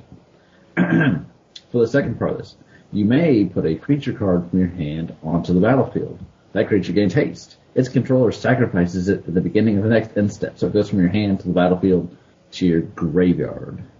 Um, and it's a great thing to combine with some of the fatties and things we've talked about, like the the the primordial dark likes this too. Um, Guess so. I, I thought I was Dirk chuckling. Um, but it's a great thing to do with scions and primordials and all sorts of things. So, and they get haste and they can swing and one of them goes back to your hand and the other one goes back to the graveyard, graveyard, which may be exactly where you want it to be. Ooh. I like So, that. there you go. That's pretty freaking sweet, actually. And I gotta tie in a little bit of the old school awesome. You gotta have at least one card that makes everybody goes, huh? So, okay, I'm gonna What? mute again. We're doing before- what? So I'll, I'll mute again before before I tempt fate too much. Um, Mike. All right. Uh, I know with a couple of the other decks, we got to a point where, where we're like, we don't have any way to defend ourselves, and we try to pick something like that. Well, I I just like literally seven or eight seconds ago thought of a little defensive card that would also combo well with the Planeswalker's ability, um, Myr Servitor. What were they for us? Yeah. So for so for just one, um, he's a one-one artifact creature, and uh, at the beginning of your upkeep, if he's on the battlefield, each player returns all cards named Myr Servitor from his or her graveyard to the battlefield. Ta-da! I like it. Just give me all of them guys. And you can get, once you play one, you can essentially go get them all. Yeah, you can start shooting for the rest of them. Chewie can start pretending to be Nissa. They're totally elves. What are you talking about? Get some leaves and stick them up on the side of their little heads like pointy ears. yeah. See? Look, helps. Shut up. Word? And that does it for Chewie's deck. Yeah. Although to be fair, if I got one more pick, just because I haven't said it yet, I'd have to pick Griselbrand. Well, I was also thinking of Spine of Ish Sah because both, you know, kill something and then if you get it back later with that limit break. Uh, Well, you I also thought I was I, I was also to have tempted to start naming eggs things just elsewhere. Second sunrise. Uh, elsewhere flask and stuff like that. So you know, oh, you get it back, and then you know. I But thought you're no. not allowed to play modern ever. I, I, I do agree with Brian, going back to what Brian was saying earlier about eggs. I do agree with him with, I do like it because it's possible for it to just go, and fall down the stairs. Like you have to not only be a little lucky, but you have to know what you're doing and do it correctly. Oh yeah, they were talking in the finals about how difficult it is to play it and then cast twin cast, and you have to do a whole lot of stuff with lots of things on the stack. So you have to be a good player to play it and actually not just kill yourself. But yeah, yeah, it's, it's, it's not one of those decks like, um, like Affinity or the standard version of Jund where any idiot can shuffle up and play. I cascade into lightning. Is that that's that's not to denigrate anybody who plays um, Affinity or Jund, but Yeah. seriously, there were versions of those decks that any jerk could pick up and play in top eight. And now that the the Bloodbraid Elf is gone, I love the way that they're they're keeping Jund alive by moving out of Jund colors, but it's the same deck. there? There's like three or four different versions of Jund now. And There's a some- five color. The dude called it multicolored Jund. I'm flipping through it, and it's all five colors. It's not like it's Jund Splash. No, it's all five colors. Uh, yeah, Yuka here, Yuka the uh, hmm, Ken. Ah, crap. That was last night. I don't even remember. Is the first guy listed in the uh, the player the top eight profiles. That's his deck. Sorry.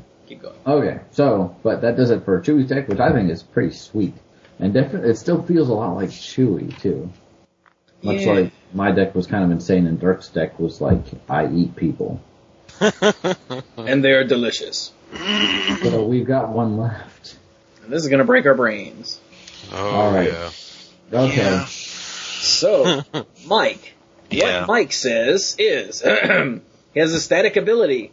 Spells you cast that share a card type with a card exiled with Mike cost two less to cast. But what if it costs two less? Uh, his plus one, exile the top card of your library. That's all. His minus two, exile target permanent an opponent controls. I still think that should be more. But More than two? yes, Yeah, you're probably right. So his minus something ability is that.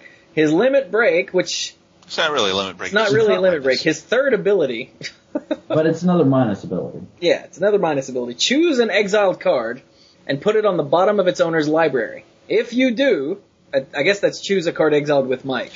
Yeah, Yeah. I th- I think I sent you the file before I clicked save one last time, so Oh. I didn't finish editing that. So- Exiled with Mike. Yeah, it should be exiled with Mike. Yeah, so choose a card exiled with Mike and put it on the bottom of its owner's library. If you do, Mike deals damage to target creature or player equal to that card's converted mana cost. That is so cool. All right, Mike. All right. So That's what I was. Oh, and I just have to say, I love that someone pointed out that the flavor text on Mike's card should be, but what if it costs two less?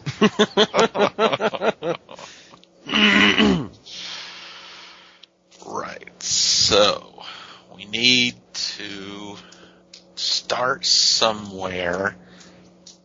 See, the problem is, is that in terms of making a deck, only the only the static ability actually works with other cards.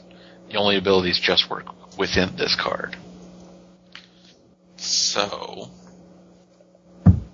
uh, Ba da ba ba ba. I'm loving it. pretty much. Um, because the spells will be cheaper, and because this card I'm thinking of only costs two, so it would be free if it was getting a discount, I would start with Howling Mine, so I can draw, draw more cards to cast for cheap, and my opponents are, they're drawing extra cards, but they're not getting to cast for. Okay. Oh, okay, I get it.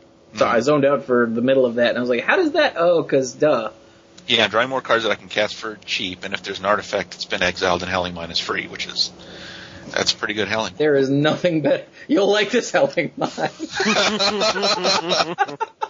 oh, All I right. wish Mike hadn't taught me that. It's a very useful turn of phrase. Okay, so we got a Howling Mine. Maybe free. Ooh, I, for, I forgot the order already. It's Chewy. Oh god, I don't freaking know. I Uh, should have picked something with multiple types. Oh well. oh yeah, okay. How about that that horsey enchantment creature? Yeah, no. Um, Hey man, if that's what you want to do, go for it. I don't know. That's silly. What what color is Mike? Do we ever figure that out? Is he he's like blue white or white red or? I think you guys were saying blue white. I think we were saying blue white, and I I think can't the rest somebody. of the conversation. It seems I like think- Mike Okahara, I think it was, or somebody. No, not Mike. Uh, somebody on the forums. That wasn't Mike. Somebody pointed out that that you would be you would have a red in there somewhere. That last ability, I mean, that the damage doesn't feel particularly blue or white.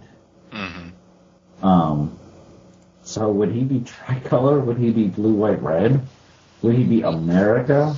Well, he is Mike. America. Well, when, when it comes to when it comes to colors, I think probably any one of those colors would be okay. And if we don't use one, if we find that we're just not using white, then Yeah. I think white is probably the least tied to this. Hmm. What? Let's see. Exile all permanent. He's not green and he's not black. Choose an exile card. Yeah. Oh no, dude. like Mike isn't the kind of planeswalker you can, like it's it's the the kind of planeswalker you can build around, but it's not really build around so much as it is make the deck appreciate him more. Does that make sense? Yeah. So, I don't know. I Do you need us to skip you and come back to you? possibly like it's it's so wide open that I can't I can't narrow it. I have an idea, but Dark, do you have something? One thing that I I thought about with this was Mirari's Wake. Holy Whenever you tap, because his makes stuff cheaper, Mirari's Wake gives you more mana. Do you So want this is to going to accelerate Mike right. I- I honestly think Mike's a five color deck. Do? Okay, that, that's what I was going to ask. Is do you want to go into green instead of doing something like extra planar lens? No, I honestly think like Mike is a five color deck. In which case, Mike like Mirari's Wake goes into his deck because it's gonna it the actually the plus one plus one ability doesn't really matter. It's the fact that it makes all of his lands no matter because he's essentially going to be a five color add one mana of your mana pool to your mana pool of, type land produced. So in his I mean, frankly, Progenitus goes in his deck. And Mirari's Wake, if Mike has one card of each type, he can play Progenitus. I mean, that, that that's just the simple, you know, nit and gritty about it. Okay, so you're picking you're picking Mirari's Wake. Yeah. Okay. Uh, Chewy, does that give you any ideas, or do you need me to give That my actually idea? makes it worse. All right. Well, here's here's my idea. Mycosynth Golem. Hmm. It's a four or five golem. It's an artifact creature. It costs eleven. Uh, it's a four or five. In case I didn't already say that, it has affinity for artifacts, so it doesn't really cost eleven. And it gives artifact creature spells. Artifact creature spells you cast have affinity for artifacts. So we've already said um, Howling Mine. We're making things cheaper. He makes things ridiculously cheaper. If you get out an artifact or an artifact creature under Mike and you play a Mycosynth Golem, it's gonna make the math really interesting. But it's gonna you're gonna have a hard time playing even like big, hard, expensive uh, artifact creatures for anything more than free. So I I think it's got some potential. Okay, Chewy, that's it. Hmm. We've given you a Howling Mine, a Mirari's Wake, and a Golem. And what's really weird is I'm gonna go in a in a well, not a different direction, but another. Uh, I'm gonna branch off of that again. Oh, shut up. Uh, let's just say the Mirari, Okay. because if your your instance, no sorcery, what is it? I just had it up. Damn it. Whenever you cast an instant or sorcery spell, What you may both? pay three. If you do, copy that spell, you may choose new targets for the copy, and it costs five. And it's an artifact. So it seems like casting your instance or sorceries, paying an extra one mana, and getting a second copy. That seems pretty good. How do you just pay one mana? because Mike's going to uh, reduce the cost by two, so you pay one more and you get a second copy. Because it reduces it by two, so instead. Yeah, he's he's he's lumping the optional additional cost of Mirari in with the Yeah. reduction you got earlier. Can that work? Does that work? No, it it doesn't. He's just simplifying the way he's explaining it. Oh, okay, okay, Yeah. and you should mute again, Brian. Okay. Oh lord. Yeah, what?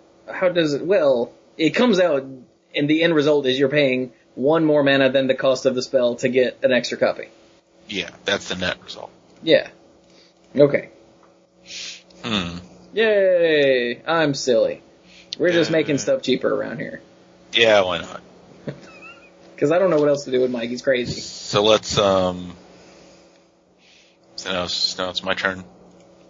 So now, uh, let's put Wurmcalling in here. Why not? Since we already dipped in the green, screw it. Yeah, Wurmcalling. That is pretty awesome. As Brian said in the chat that no one can see. All right, your turn again, Chewy. Hurry up. What's wait? What's Wurmcalling? Worm calling. That's the um, a green and X. Get an XX Wurm, and then it has a buyback of green too. There you go. Okay, sorry. Yeah, I should have explained it for the benefit of everybody. Hmm. So actually, it's mine, isn't it? Yeah, we might as well switch it up since I already screwed it up. Yeah. My bad. That's okay. I don't really have anything right now either. Oh, gosh, Mike, yours is Yeah, what the hell? This truly is hard and difficult. Yeah, that's the problem. It's not a problem, but we're trying to do this on on the off the cuff. Hmm. I know. We'll just throw Mike in any deck, and then we'll go to Chuck E. Cheese. but not on a Saturday. Yeah. Put in a deck with spells in you're done.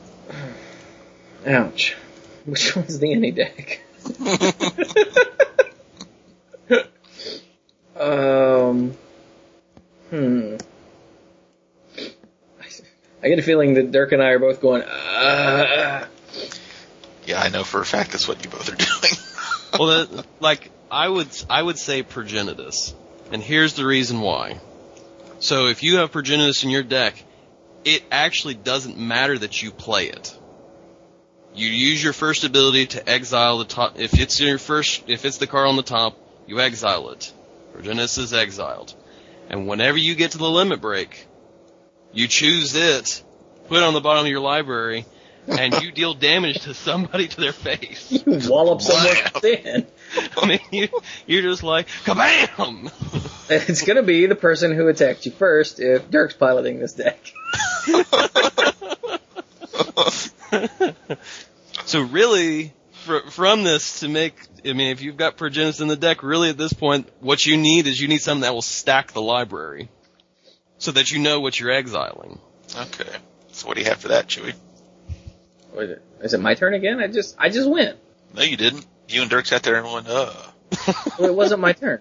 Remember, we screwed it up. So we went Mike, and then Dirk, Brian, Yeah, me. Brian, right. So then Yeah, Mike. Dirk, so now Brian. Brian, what you got? Oh, Brian's afraid. He's gonna type again. Horn of Plenty. Nice. Ooh, no, I'm thinking of Horn of Greed. What's Horn of Plenty? Horn of Plenty, uh, it costs six, and whenever a player casts a spell, they can pay one. And if they do, they draw a card at end of turn. Is that right? I'm, I'm reading this from memory. I didn't look it up on Gather. Horn of Plenty. Yeah, you were Yeah, correct said- about all of that. Mm-hmm. that is good.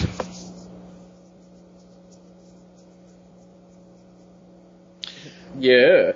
I used to put that card. I think I still have it in my binder. I should dig it out for a commander deck. Oh man, that'd be pretty cool. Hmm. So, wait, Brian's typing. What is Brian saying? Oh, play cheap spells, get cards, win, and it's an artifact. Yay! Yeah. So something that stacks the top of your library, so you know whether or not you want to exile something, huh? hmm Well, why don't we throw in a? Uh, oh God, my brain is completely. the obvious answer. Uh. Uh, uh, uh, uh, Yeah, I didn't know whether you were going to go for the obvious answer or uh, something that's kind of the comedy option, but it's also a good choice. Oh, there we go. Brian's got it. Yeah, the Sensei's Divining Top. Thank you. Was what I was was the obvious answer. What's the comedy one? Um, I was wondering if you might end up coming up with Future Sight, Oh no. since it also lets you cast the top card of your library, Ooh, and it's cheap. and it might even It cost might two cheap. less. Man. so I since I was gonna say Sensei's Divining Top once I remembered the name of the stupid thing, I'll say that, and it might be free. And hey, it's a top. It's free. Whatever. well, I'm going to go ahead and say Future Sight. Well, why don't you go ahead and say Future Sight then? Because that's freaking awesome. Yeah. so that's my pick. Yes, um, Brian was pointing out the Future Sight does cost does have blue, blue, blue in the cost, but hey, that's just how we roll up here. Yeah, we got we got Mirari's Wake. We're good. It costs two blue, blue, blue, right? Or is it three? Two blue, blue, blue. Okay. Seems good. So we'll get the full benefit of the cost reduction. Yeah. So that means it's Dirk again. And his deck is weird. Mike, where'd you have to be so hard?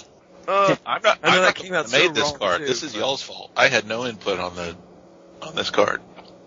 Dude, you had all the input on this card, just not the vocal one.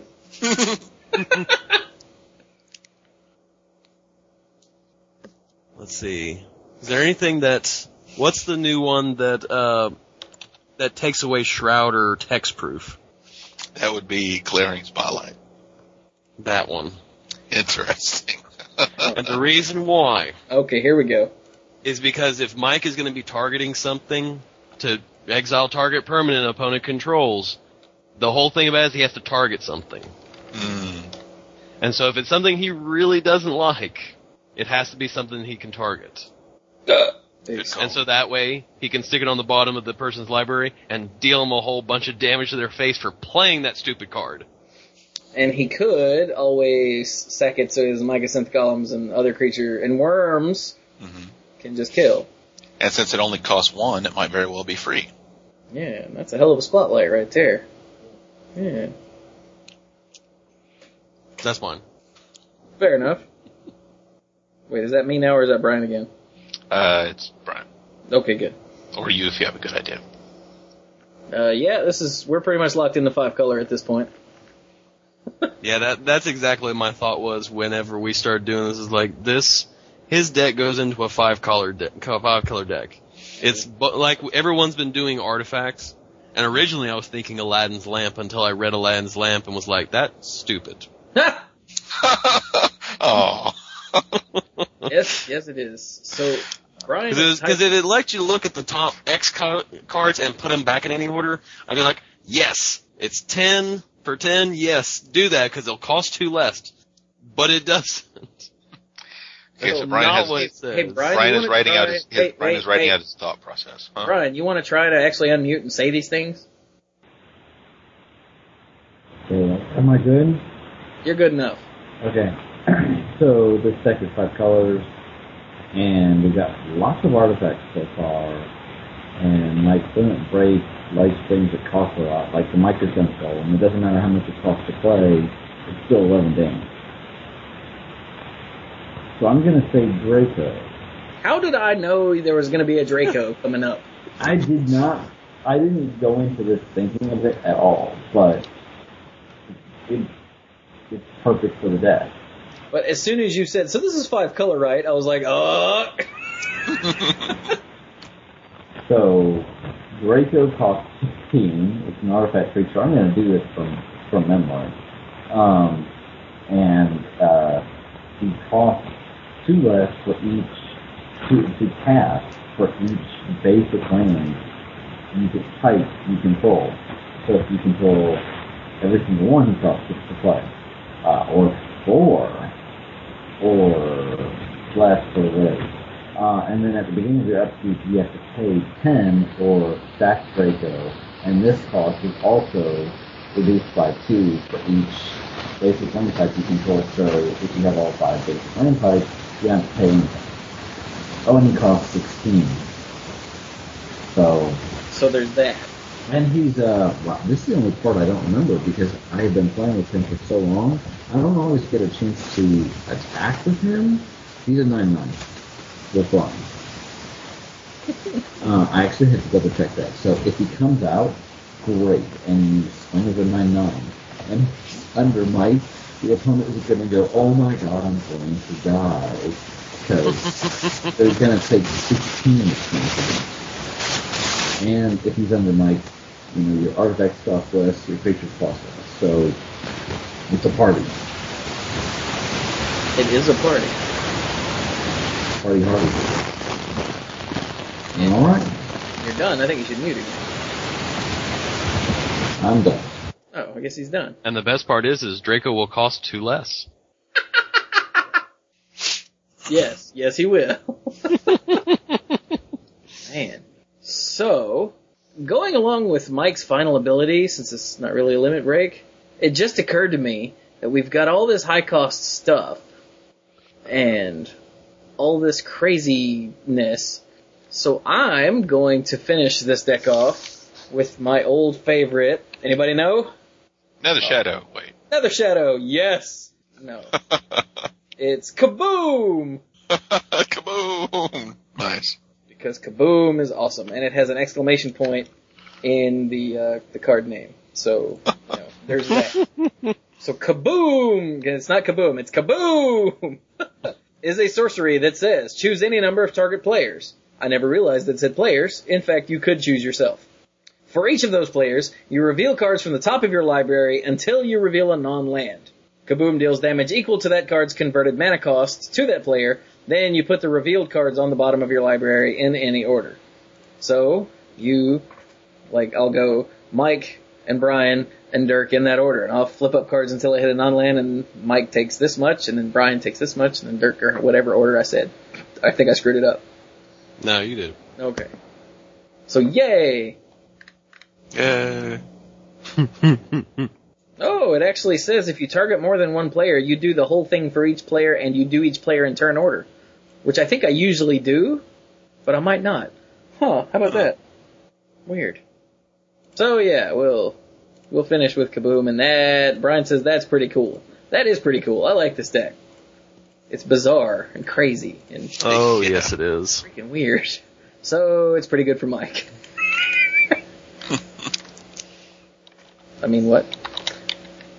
So, gentlemen, it is late. We should probably, uh, we should probably kill it in, in the face, like with fire.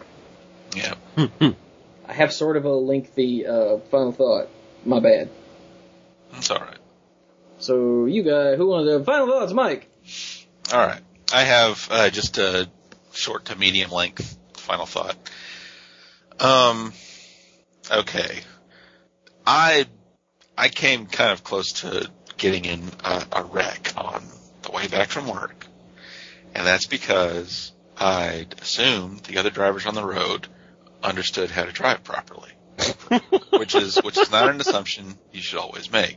But if you do learn how to drive properly, that'll help everyone out. When you're making a turn, when you're making a turn, turn into the closest lane. Okay? So I was making a left turn out of the parking lot um, onto a divided highway that had two lanes on each side. And I was, and when I was making my left turn, I turned into the close lane, which was, of course, the, the left hand lane of the two lanes that were going in my direction. The person um, on the other side of that intersection who was turning right should have turned into their closest lane, the the lane on the right hand side of those two lanes, going in our direction. But as I was making my turn, I saw this person was starting to come over into my lane. So I got further over, you know, put my uh, tires down in the space between, you know, the, the pavement and the curve. What, what, what do you call that? That that space on Uh. the curb. The- Not not the gutter, but you know what I'm talking about. The shoulder? No. You, you know that little space I'm talking about. So, Yeah, so I, I, I got over as far as I, as I could without actually popping the curb and sped up a bit to make sure my car was, you know, in this person's field of vision because I'm pretty sure I saw a cell phone in this person's hand. And so thankfully, I, I know that it worked because I wasn't involved in a wreck. And I know they noticed me because I got honked at. I got honked at when the other person was screwing up. That was the part that really got me.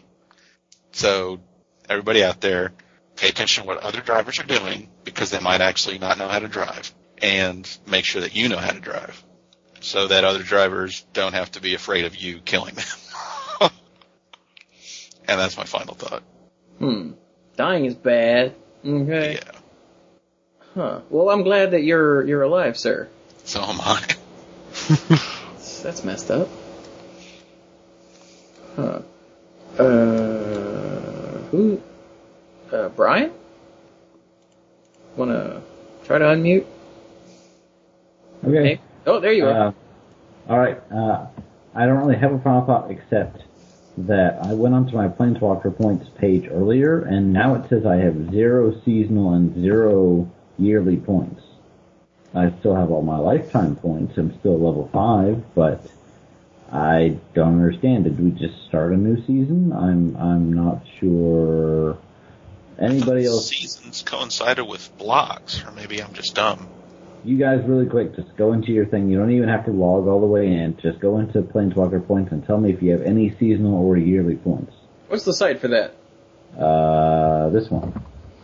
Oh wait, that's mine. Well, take out the numbers at the end. If you There type go. planeswalkerpoints.com, it'll end up redirecting you to the right page. Oh well, okay. Let's see here. Use the link. Force. I have. Oh, okay. March. Okay, March. So the season is March to August. But then the yearly says it's April to March. Yeah, yeah, April of last year to March this year. Yeah. And it Which- tells me I have zero. Yeah, that's um that may or may not be screwed up. I'm wondering if that's screwed up because I should have a couple hundred, if not in the seasonal, then certainly in the yearly. So, okay. I just wanted to make sure it wasn't just me. All right. And I uh, bet the the tournamenty flavors that are or flavors, the tournamenty players that are listening to this are like, you guys are dumb, and it's possible that we are in fact dumb because we don't pay attention to that sort of thing. But you know, I, I was just like, huh, okay. Uh, but I am glad that Mike is not dead. So let me know when you want to sue that guy. All right, Dirk. Um, so obviously, since I'm here tonight, that means that the baby's not come yet. And if you guys have kind of been kind of keeping up with this, Chelsea's miserable. Oh, She's so miserable that she's making the boys' life miserable, which is why she gets on occasionally and is like blah blah blah blah blah blah blah blah blah blah blah blah. Because if she's miserable, she's gonna make everybody else miserable too. So I am so ready and for this baby to come. You guys have no idea. you are correct. I have no idea. Yeah. It, I mean, I'm, I'm, I just want this baby to be here. I, I will love this baby with all my heart and soul. I just want the baby to get here so that I can get some sleep, some not stressful sleep, because I wake up in the middle of the night trying to make sure Chelsea's awake, or Chelsea's okay, and yeah.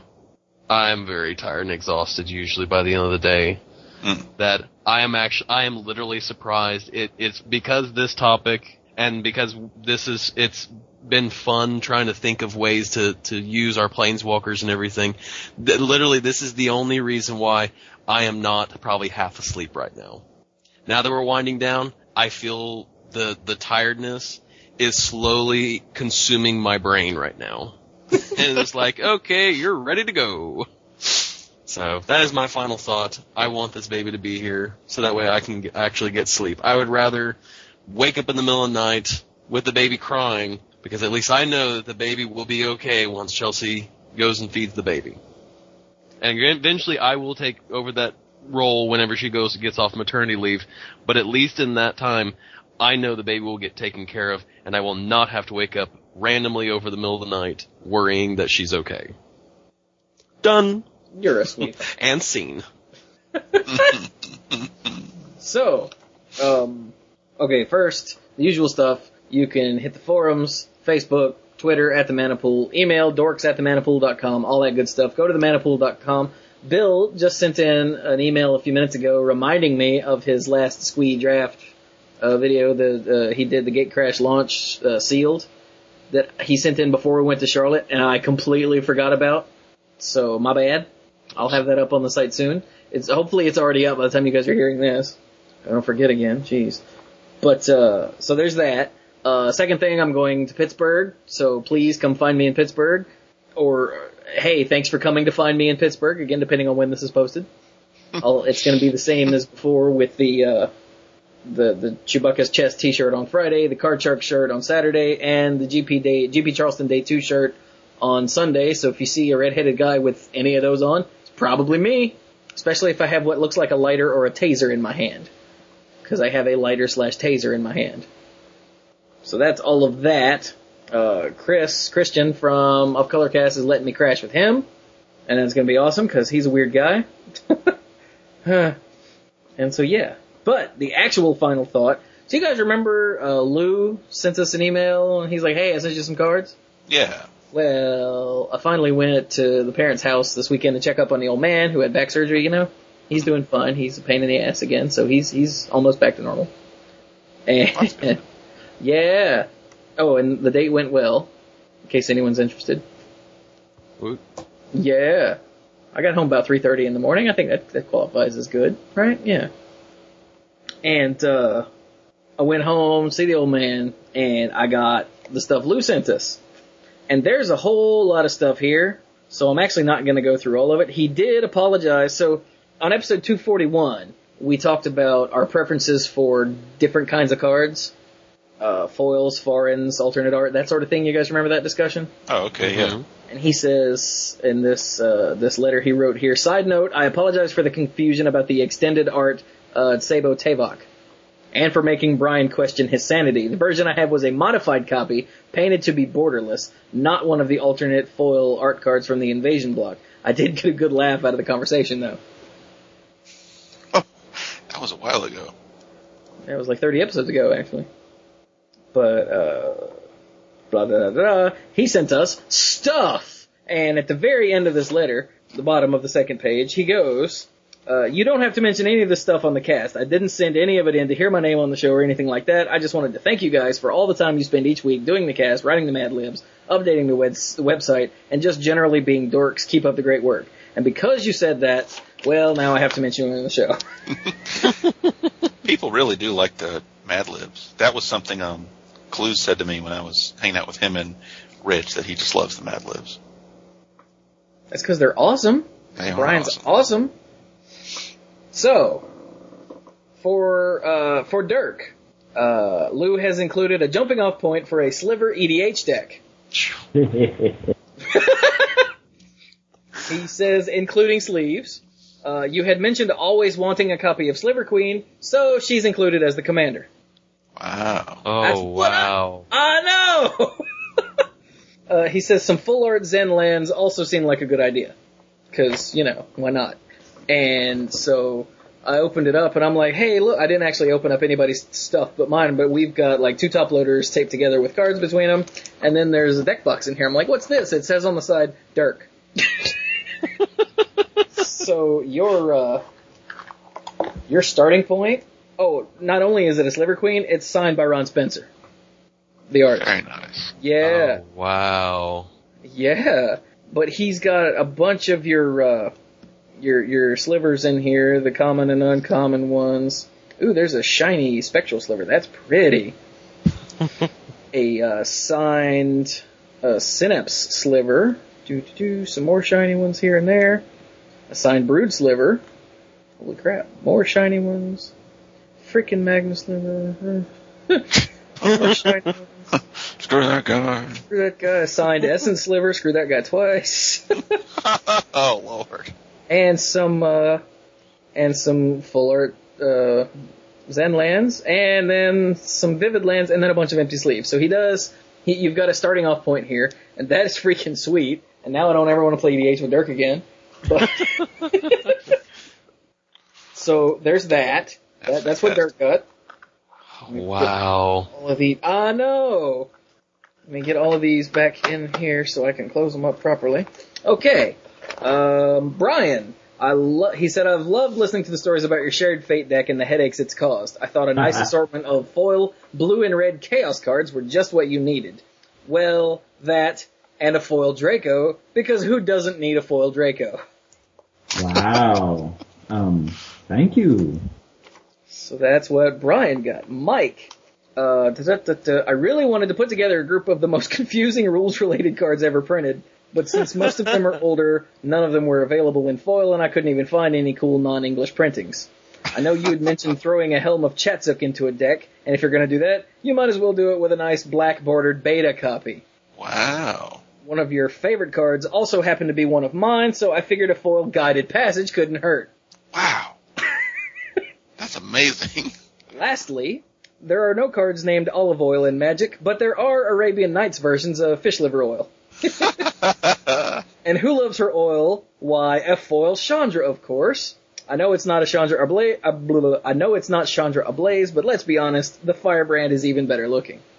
Uh, yeah. So that is what Mike got. That's And- great. That's amazing. Chewy, hands down the most difficult of all the dorks to find cards for. I busted this sepulchral primordial at the pre-release, as well as a second copy a few packs later, and rode them to top eight and a few prize packs. So I got a sepulchral primordial. Uh, next are four. This is really cool. I didn't even know these existed until just a few days ago when Mike told me about them. Um, next are four signed copies of the 8th edition Royal Assassin Artist Proof. Like the eighth edition is the the new one that it's, they're still using. You know, with the guy with the the thing around his eye. Yeah.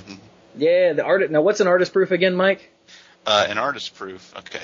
When um when a card is printed, they send the artist 50 copies. Uh, they send the artist 50 copies of it, but it has a blank back. It's not printed with a regular magic back.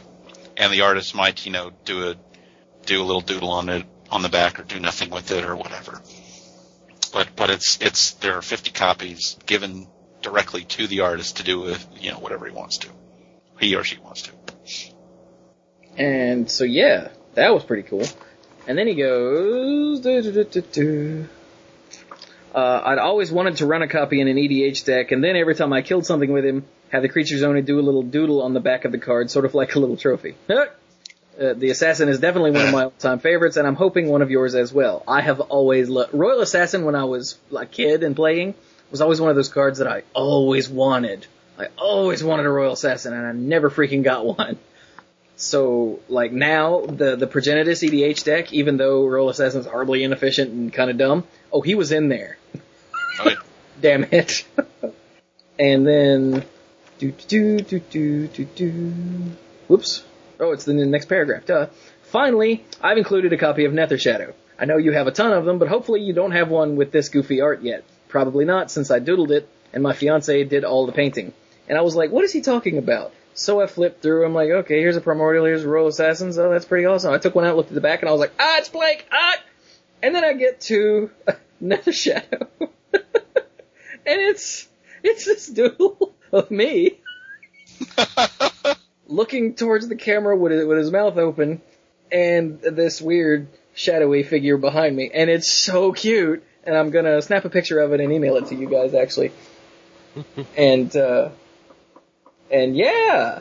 So that's really awesome. And I, again, we don't, we never understand why people send us stuff, but we appreciate it. Oh yeah. That's Uh, amazing. Yeah, Thanks a we do. lot. Yeah, thank you very much. And what's funny is, I'm not done yet. He also sent us a horde deck. Oh, Oh, wow. wow. So Huh. What, What what's in type the of horde? horde? he said, let's see here. He said, uh, in, in the live episode you've done, I know you tend to typically destroy the horde pretty easily, so I've included a copy of the horde deck that I've played most recently. Instead of playing your deck as a survivor trying to stave off the invading horde of zombies, the human players are the invaders. What are you invading? Phyrexia. Nerd alert! He actually wrote that. Uh, for the most part, the deck plays out like a normal Horde deck, but with a few key differences. Uh, the biggest being, you need to defeat the deck a total of nine times, with the Horde getting more and more powerful as the game moves on. So he's actually got a meta game here going here. Huh. Uh, he's included the 100 card Horde deck in red sleeves, which is a bunch of Phyrexian stuff, including some poison, hmm and nine enchantments. The enchantments function much like a planar deck in Planechase, with each one representing one of the nine spheres of Phyrexia. At the start of the game, the nine cards get shuffled up and one is randomly flipped at the beginning of each round, and the previous enchantment is discarded. Enchantments cannot be destroyed. The only way to escape their effect is to advance to the next round. So it's sort of like Mortal Kombat. Okay. And uh, the tokens are a little different. Rather than the standard 2-2 zombie tokens, you'll be facing down Star Star Black Minion tokens. The standard rule we use is that during round 1, the tokens are 1-1, round 2 they're 2-2, blah blah blah blah. If you find that a swarm of 9 nines by the end of the game is simply too much, we also tried adjusting the power or toughness every other round rather than every round. When the Horde deck is defeated, standard Horde rules, no cards left in play or left in the Horde deck, of course. Uh, the round is over, the Horde deck is shuffled back up, a new enchantment is flipped, each surviving player draws two cards, and the next round starts. You like keep that. everything that's on the board. Yeah! Yeah. Wow. Uh, wow. Wow, wow, wow. How many turns do the, do the human players get at the beginning? Uh, he did not say. Hmm. Hmm. I would maybe give Well, them I'm assuming less it uses than, the standard horde rules for getting Yeah. started. So, yeah. It's That's pretty- really interesting. it's pretty cool. So I can't wait for us to give this a try. So uh, th- thank you very much, Lou. Thank you, thank you, thank you. Yeah. Yeah. Yes, this thank you very much. We, oh, man, like damn is all I got. Pretty much. But uh, yeah, I, I honestly I don't know what to say. We it still freaks me out that people uh, do things like this for us. Because honestly, we just talk about magic. Although I tweeted today at work that I was listening to the Retro League uh, to keep from killing everyone that I work with, and I hashtagged it murder prevention. because that's that's that's get off of me, iPhone, you piece of. Anyway, uh, that's totally what it was, and it was. I got a reply from Celestial Tyrant, who said, if Twitter will ever load. Uh, oh, see, that's funny because the Mana Pool, Limited Resources, Monday Night Magic, and Horde of Notions are my murder prevention. MTG Cast saves lives. So yeah, I, I learned a long time ago that what we're here for is entertainment and to keep people sane at work Mm-hmm. first and foremost, and everything else is just gravy. So Yeah. so apparently we're doing a good job. And and again, th- no uh, no one has to send us anything. We've never even asked for people to send us anything, at least not seriously. You know, No. you want to send me a garbage bag full of uh, twenty dollar bills, I'll I'll say thank you. You know. or even a grocery bag. Hey, even like a little vomit bag, I will take full of twenty dollar bills as long as even if there's vomit, I don't even care. I was waiting for that part. But yeah, we. I am floored constantly. So thank you all so much, uh, especially you, Lou, this time. That's crazy. Uh, next time I see the dorks, I will divvy this up, of course. And we've got to play this horde. Oh man, we got to play this horde. Can't wait. Oh yeah.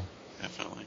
So all right. So I think that is enough out of me. It is now way too late, so we are going to kill it. So thank you all very much for listening, and uh, go play some magic.